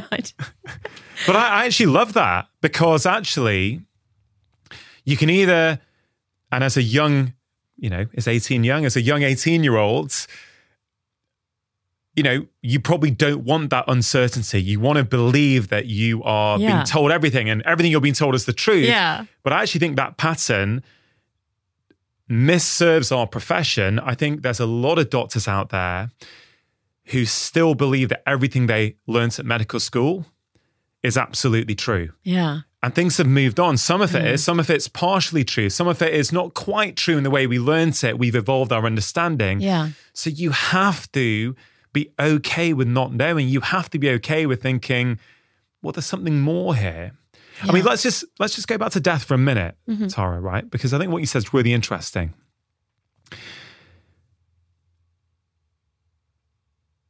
My first real experience with death was when my dad died, mm. just over 10 years ago now. Mm-hmm. Uh, and I was a mess for a long time because looking after dad was my identity. So it was a huge hole for me. It's the first time I'd ever really mm. had to deal with death. Yeah. Personally. Personally. Yeah. Yeah. Now, the last year has been incredibly challenging for me um, for a number of reasons. Mm. As we record this, you know, 12 months ago today, mum was actually pretty good. No. And on Christmas Day last year, everything went took a, took a turn for the worse. Yeah. She went into hospital for three weeks, and since she's come out, she's not the same as she was. And it's interesting as we come up to that one year point. Yeah. Um, I was reflecting yesterday of how different my life was 12 months ago because I live very near to mum and I see her most days. Yeah. And when she was in hospital, she had delirium. Mm. So she she was in A and E for three days.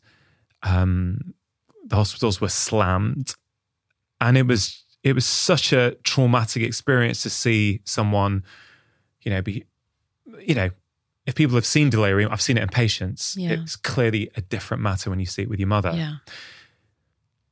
And then since mum's come home, which she's been home for ages now, I've really been questioning my myself this year as to, as to what is the human experience, right? Because mum's still there, right? Yeah. So I can see her, yeah. I can hold her, I can hold her hand. Yeah. I can't talk to her in quite the same way as I used to be able to. Mm-hmm. But actually, for the last few months, there's a stability there, mm-hmm. and mum seems really calm to me. Mm right? So she's she she's pretty dependent on help for for most things. Mm-hmm. Well, for everything, frankly. But I've been questioning what the hell is the human experience, right? Because now when I go and see mum, it's variable from day to day, mm-hmm. but there's a calmness. There's a really beautiful calmness and warm energy. Mm. I think God, for much of mum's life, she's been busy. She had dad to look after, me and my brothers to look after, mm. go, go, go, go, go. Mm. There's a real calm. And I'm experiencing that not through words, mm. Through just sitting there and trying to connect with what am I feeling here. Yeah. I feel a calmness from my mum who isn't as she's not the same person, I would say, in some ways Yeah. as she was 12 months ago. But what does that mean, not the same person? Yeah. Well, it still looks like mum. She's still in the same room. I'm still able to go and be with her and enjoy my time with her. Yeah. So I don't know.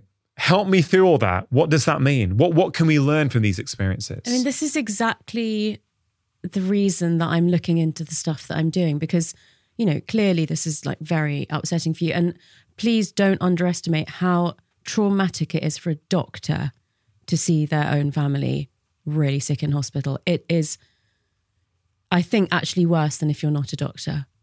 Um, and I'm not, you know, belittling anyone else's experience, but when you've been used to being a doctor and caring for people and seeing all sorts of things, there's something extra traumatic about that being one of your loved ones. And you know you really need to um, acknowledge that because i think that will help you to heal you know better than if you didn't if you didn't think about it like that.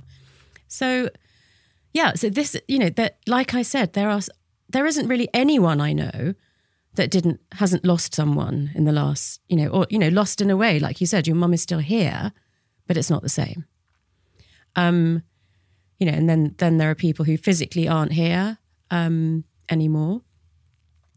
That uh, as I've looked into death and grief, there there does seem to be a period, a sort of a peaceful period um, that can be for you know very varying lengths of time.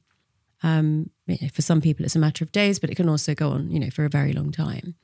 Um, and you know what I was thinking, know, and this is probably something you're going to say, like, "Re- really, you said that on a mic, but as you were speaking about your mum and like not necessarily being able to communi- communicate verbally, remember, like, you were physically inside her body at one point. You shared her immune system for the first uh, probably six months minimum of your life. You and her can communicate with each other without words. I am I'm so sure of that. I can't prove it, but that that is why I'm doing the research that I'm doing because I think we are capable of so much more with our consciousness than we than we know. And I think I think we've actually forgotten stuff that we knew. And I hope, and please tell me if this is true, that uh, you know later today or tomorrow when you ne- next go and see your mum, that you might feel that there is some other kind of communication that's possible. I mean, I'll definitely let you know. I think Yeah. what this encourages me to do is next time I'm with mum is to just sit there. Like it's really interesting what I've learned. Um, it's interesting. Like you can learn through science and knowledge, or you can learn through experience, right? And they're not always the same thing. So I know the science of touch and how powerful you know, safe, affectionate human touches hmm. and how these CT afferent nerve fibers go all the way into our limbic system and our hmm. emotional brain and help lower cortisol. I wrote a chapter on it in my book in stress, right? So I, hmm. I know the science of it. But I think you, you could look at this and go, we default to verbal communication because that's what we're trained in. That's what's Yeah. easier. Yeah. So this is really interesting. I've not really thought about it like this before. Because that is no longer where it used to be. Mm-hmm. And I can't change that. My only option is if I want that deep connection, I can't do it with words. So I've made a um, a real effort to not be rushed around mum. When she was more able than she is now, I'm just walking around and doing her stuff. Mm. You know, I was busy and rushing around, and I'd pop in to see mum and do a few things, but I was always rushing to get out and all this kind of stuff, Yeah. right? But I never do that. Like I literally never do that anymore Yeah. because I'm like, no.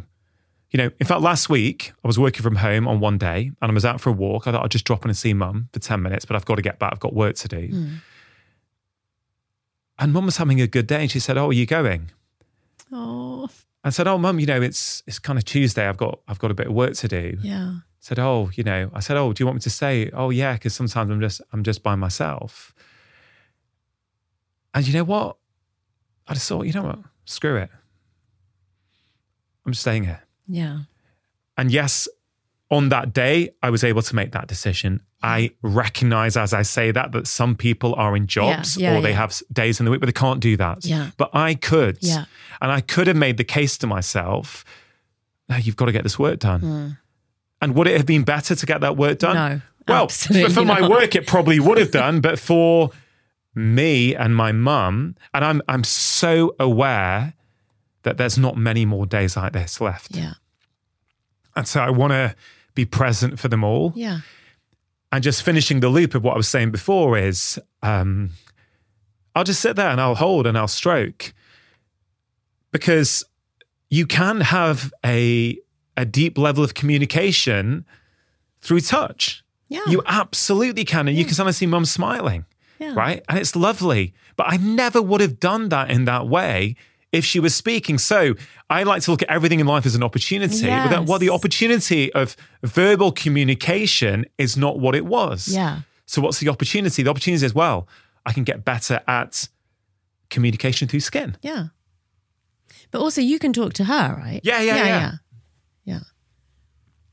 Which um, you know, she would like, even if it's a bit of a monologue sometimes.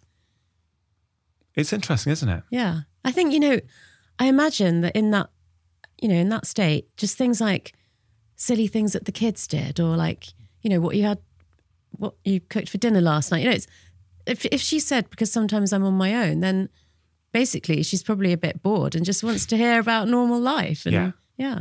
Yeah. I mean, there's some deep rabbit holes to go down on death for sure. Yeah. And and I think maybe it's a reflection of getting older and coming across death that makes us actually think about it more, right? Yeah.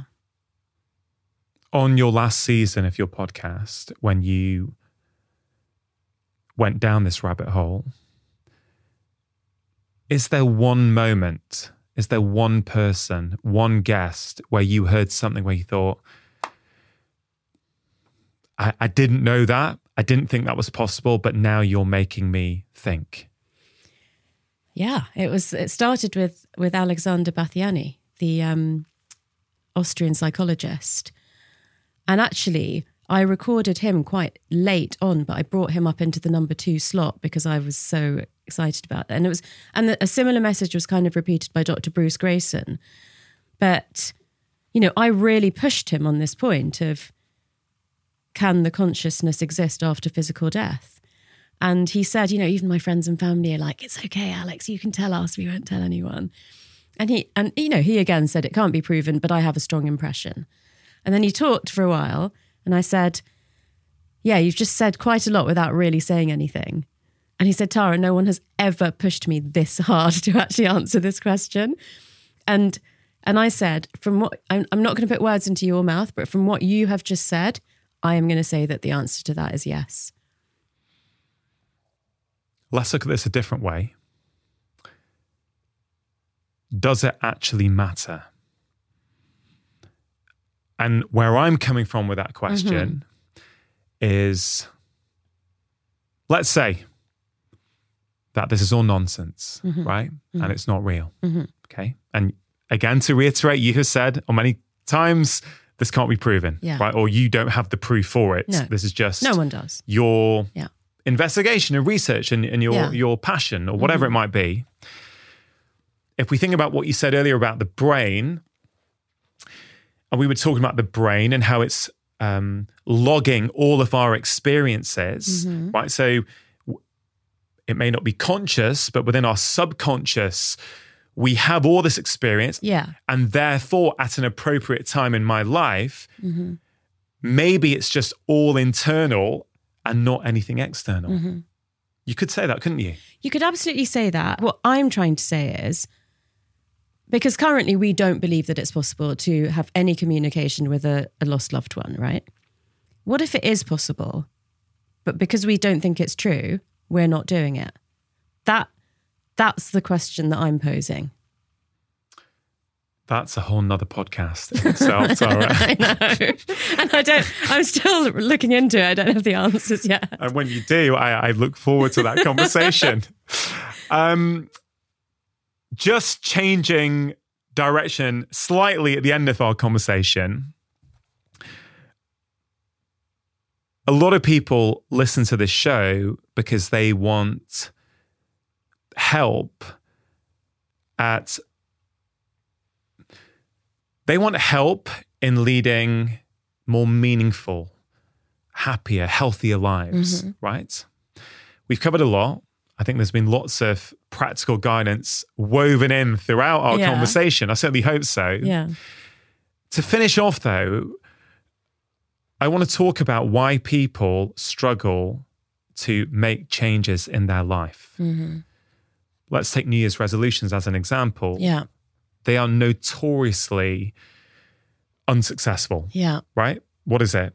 Is it 80% of people who, who make them by the first week in February are no longer doing them? Yeah. Something like that, Yeah, yeah. right? In your opinion, what is the biggest obstacle in people's lives that stops them from moving forward? Um, that the goal that they've set is too big. And so it's not achievable. So it's not so much to do with the sustainability of it, it's the fact that it's too big in the first place.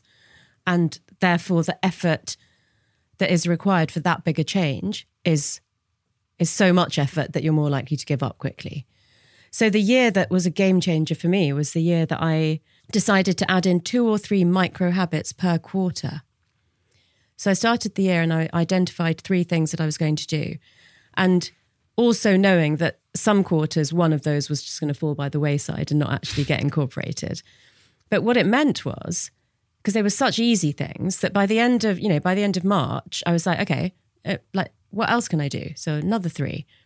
Um, and it meant that by the end of the year, I looked back and I had 10 things I was now doing without question that had not been habits the year before. But, you know, when I've set something bigger than that, I don't come to the end of the year and say, oh, I, you know, achieved that New Year's resolution.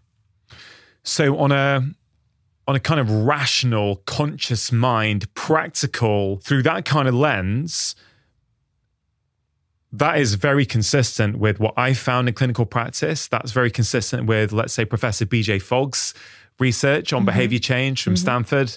This idea that it's tiny habits, it's small changes mm. that actually are the ones that we manage to introduce into our life and make sustainable. Yeah. Yeah.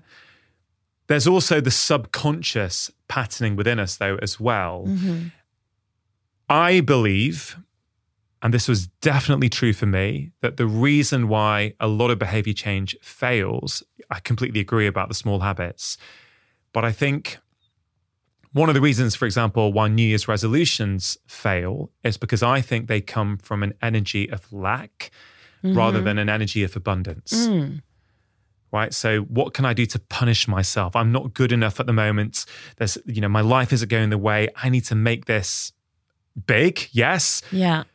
but also i'm not doing it because i like who i am and i like the person that i Yeah. am being in the world Yeah. i'm doing it in some way to punish myself Yeah. and I used to do that. I used to be damn good for 21 days on meditation for 20 minutes a day. I'm like, yeah, this year I'm rocking it. I'm doing it. I thought I'd miss it one day. Yeah. This is a few years back. Oh my God, the self talk about what a failure I was and how I couldn't even stick to it that year. Right?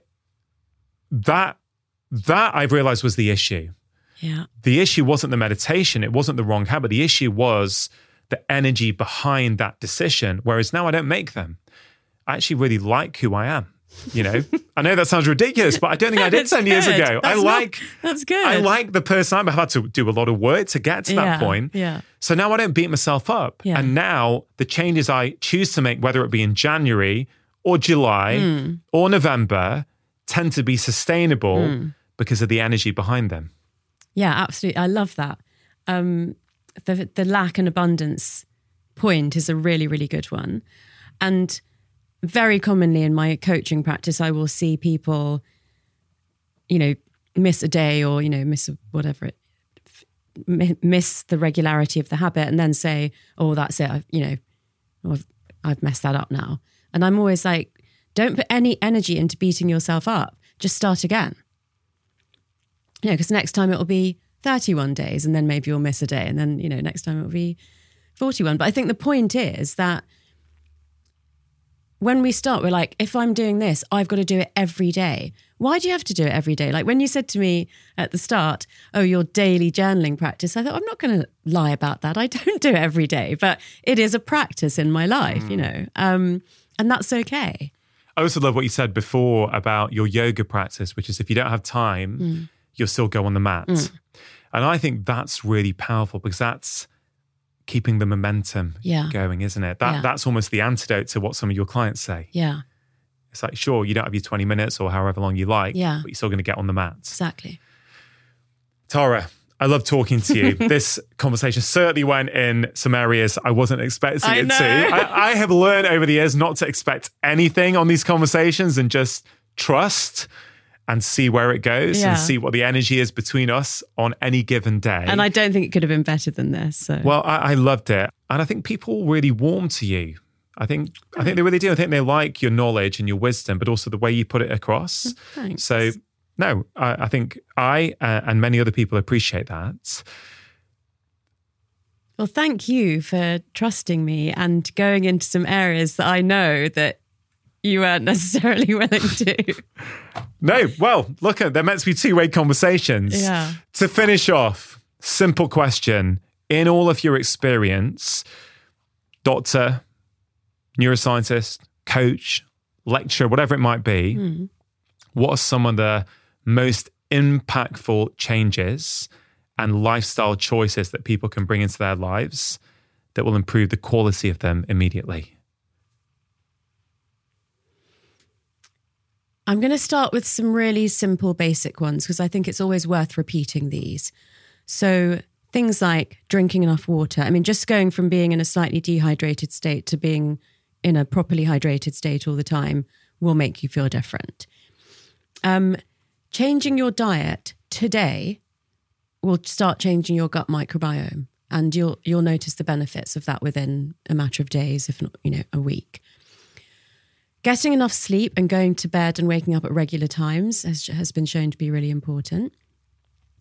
But then I'd like to like slightly switch and say that the more recent research on the benefits to your mental health, your health, and longevity of spending time in nature and having really positive, meaningful social connections and having a purpose that transcends yourself these are the three things that I'm more focused on now, having kind of, you know, got the basics mostly right. Love it. Brilliant advice. Thanks for coming on the show, Tara. Thank you for having me. Really hope you enjoyed that conversation. Of course, do think about one thing that you can take away and apply into your own life. But also have a think about one thing from this conversation that you can teach to somebody else. Remember, when you teach someone else, it not only helps them, it also helps you learn and retain the information. Of course, we did touch on the incredible benefits of journaling in this episode. If you are looking for a new journal to help you get started with this practice, please do consider checking out the journal that I have created. It's called the Three Question Journal. You can see all details at drchatterjee.com forward slash journal. And before you go, just a quick reminder about Friday 5. It's my free weekly email containing five simple ideas to improve your health and happiness. In it, I share exclusive insights that I do not share anywhere else, including health advice, inspirational quotes, my comments on new research, and so much more. And in a world of endless emails, it really is delightful that many of you tell me it is one of the only weekly emails that you actively look forward to receiving. If that sounds like something you would like to receive each Friday, you can sign up for free at drchatterjee.com forward slash Friday 5. If you enjoyed today's episode, it's always appreciated if you can take a moment to share the podcast with your friends and family or leave a review on Apple Podcasts or Spotify. Thank you so much for listening. Have a wonderful week. And always remember, you are the architect of your own health. Making lifestyle changes always worth it because when you feel better, you live more.